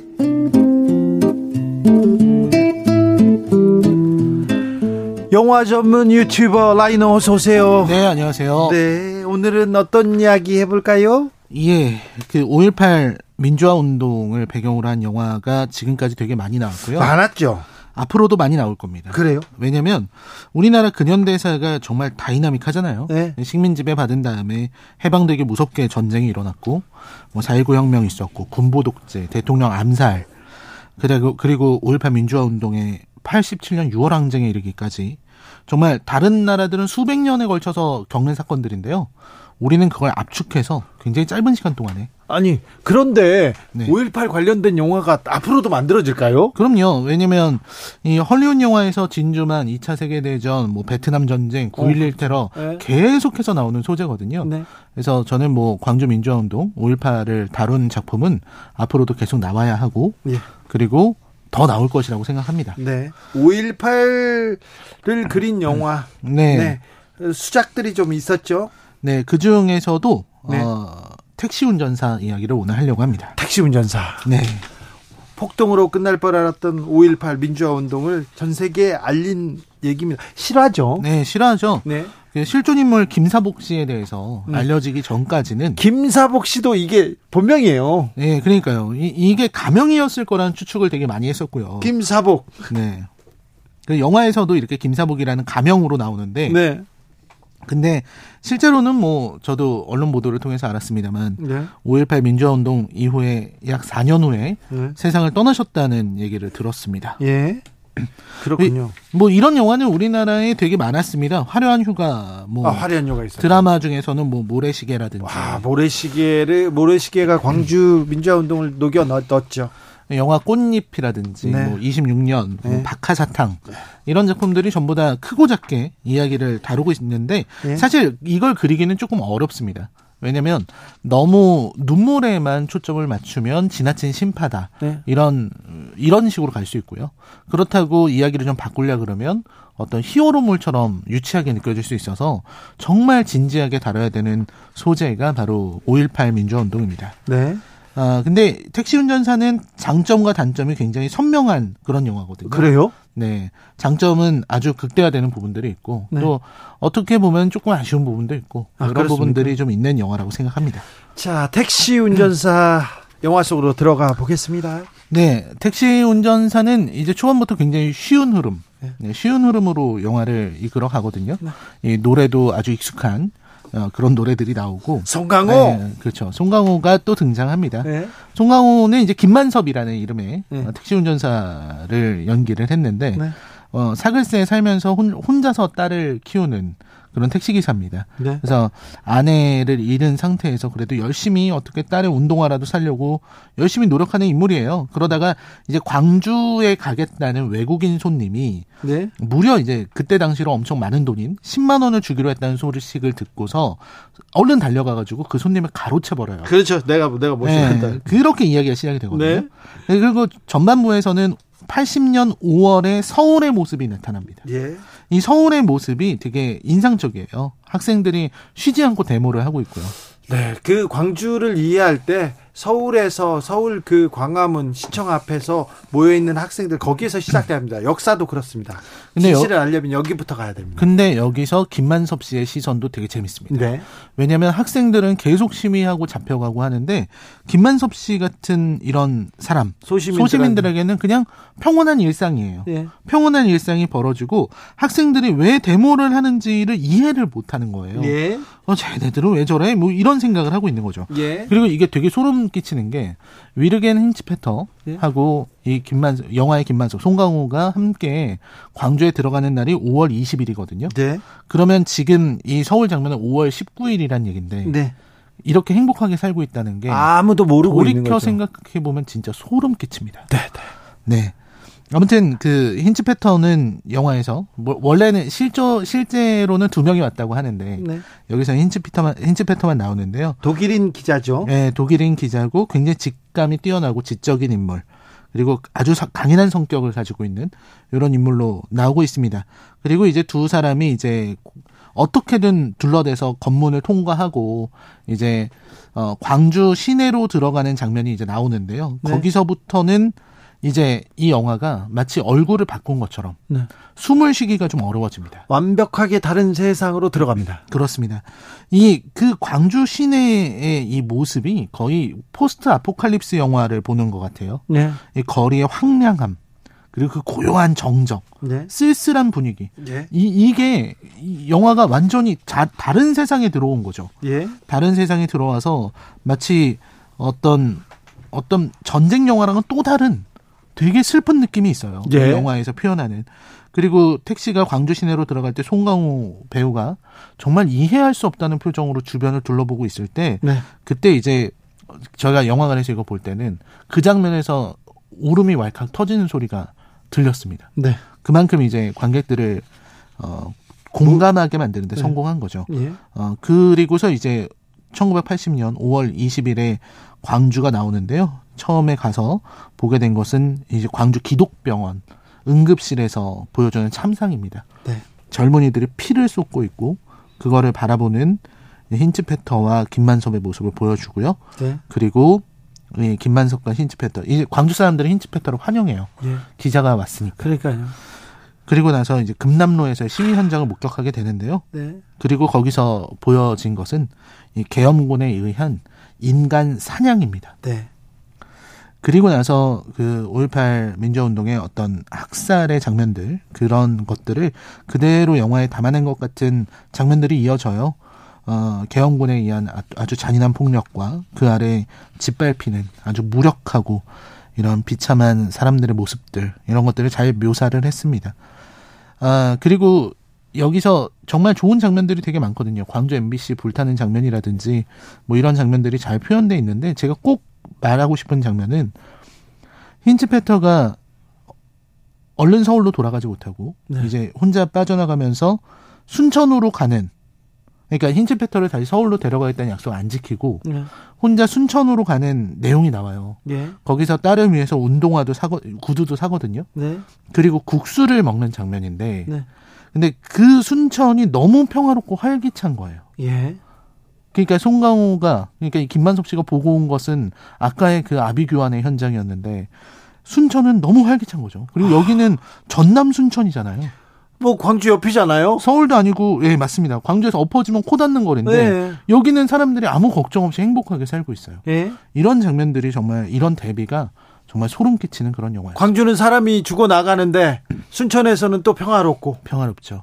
서울에서도 평화로웠는데 광주에 들어가 보니 이거는 또 아비규 아니고. 네.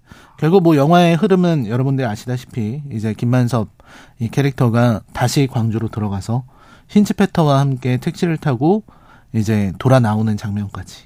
이제 그 장면에서 군인들의 어떤 검문에 한번 걸리기도 하지만 거기에서 이제 보내주는 이제 양심 있는 군인 한 명의 모습이 나오기도 하고요. 네. 네, 이런 장면들이 나오면서 택시 운전사는 막을 내립니다. 네. 그냥 라이너가 이렇게 줄거리 얘기해줬는데 또 가슴이 먹먹하네요. 네. 그런데 그 많은 5.18 영화 중에, 드라마 중에 왜 라이너는 이 영화를 추천했을까요? 사실 아까도 잠깐 말씀드렸는데 이 작품이 김만섭이라고 하는 평범한 사람의 눈으로 본 5.18 민주화운동을 이야기했기 때문이라는 생각이 들었어요. 사실 이런 도청 앞에서의 학살 장면, 이런 것들은 뭐 모래시계에서도 있었고 다큐멘터리를 통해서도 알 수 있고 화려한 휴가, 뭐 이런 영상이나 영화에서 여러 번 봤던 장면들인데, 5.18 영화마다 이 부분이 네, 비장미를 더해서 더 많이 전해졌죠. 네, 그런데 그리고 이 영화에서는 진짜 그 계엄군의 폭력을 그리는 방식이 네, 굉장히 아주 그들의 차갑고 잔인한 그 모습을 표현을 해서 저도 보면서 좀 몸이 들썩들썩 거렸습니다. 네. 예, 그리고 힌츠페터가 정말 좀 대단한 인물이다 라는 걸 좀 생각할 수 있겠더라고요. 그 사람이 지금 다른 나라 사람인데 네, 이 목숨을 걸고 5.18 당시에 광주를 촬영한 거잖아요. 뭐 기자는 진실을 알리기 위해서 전장에 뛰어들어야 된다고 생각합니다. 네, 아무튼 그가 목숨을 걸었기 네, 때문에 이 필름들, 그가 가져온 필름들이 있었기 때문에 네, 광주 민주화운동의 참상이 밝혀질 수 있었던 거였습니다. 그렇죠. 우리 기자들은 가가지고요, 뭐 폭도들이 뭐 소요 사건을 일으켜가지고 뭐 광주가 혼란에 빠졌다 이렇게 보도했어요, 다. 네, 아무 일도 없었던 것처럼. 네. 영화에서도 전반부에 그런 장면들이 잠깐 나오죠. 네. 이제 신문에 기사가 나온 것을 예, 그렇게 표현하는 장면들이 나오는데, 그리고 폭도라고 해서 광주 MBC가 불탄 거죠. 그렇죠. 네. 네. 참 영화에서 보여주는 1980년 5월의 광주의 모습을 보면 네, 사람들이 흔히 그때 광주는 지옥이었다 이렇게 네, 얘기를 하는데, 그곳이 지옥이 아니었습니다. 그곳에는 사람이 살고 있는 곳이었습니다. 예. 그래서 더 가슴 아프게 표현이 되더라고요. 예. 거기에서 서울에서 왔다고, 기자가 왔다고 이렇게 친근하게 대하는 사람들, 주먹밥 건네주는 분들, 뭐 이런 분들이 있어서 그런 분들이 되게 잘 표현된 좋은 영화입니다. 그래서 비록 오늘 하루가 지났지만, 그리고 전두환은 사라졌지만 1980년 5월에 광주에서 민주주의를 외치던 그 목소리가 아직도 메아리 치는 것 같은 그런 영화입니다. 네. 그때 언론에서 한국에서는 보도를 못했어요. 그래서 전남 매일신문 기자들이 기사를 못 쓰니까 이렇게 씁니다. 우리는 보았다. 사람이 개 끌리듯 끌려가 죽어가는 것을 두 눈으로 똑똑히 보았다. 그러나 신문에는 단 한 줄도 씻지 못했다. 이에 우리는 부끄러워 붓을 놓는다. 1980년 5월 20일 대한매일신문 기자일동 사장한테 보내는 집단 사직서였습니다. 안타까운 한국 현대사의 한 장면인데, 우리는 광주에, 대한민국의 민주주의는 광주에 얼마나 큰 빚을 짓고 있는지 5월이면 항상 가슴이 아픕니다. 그리고 감사하고 또 미안함이 계속됩니다.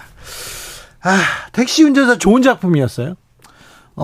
좋은 작품이었죠. 네. 사실 이 작품, 물론 송강호라는 배우의 힘도 있었지만 어쨌든 1,000만 영화가 됐잖아요. 네, 그리고 물론 이제 중간중간에 어떤 개연성 부분이라든지 좀 너무 사건을 좀 축약한 부분들, 이런 부분들은 좀 비판을 받기도 했지만 그래도 이 위르겐 힌치페터라는 인물을 다시 한번 부각시키고 그리고 광주, 그때 당시 이제 민주화 운동이 일어날 때 광주를 잘 표현한 부분은 칭찬을 받을 만한 그런 영화라고 생각합니다. 1987도 그렇고요.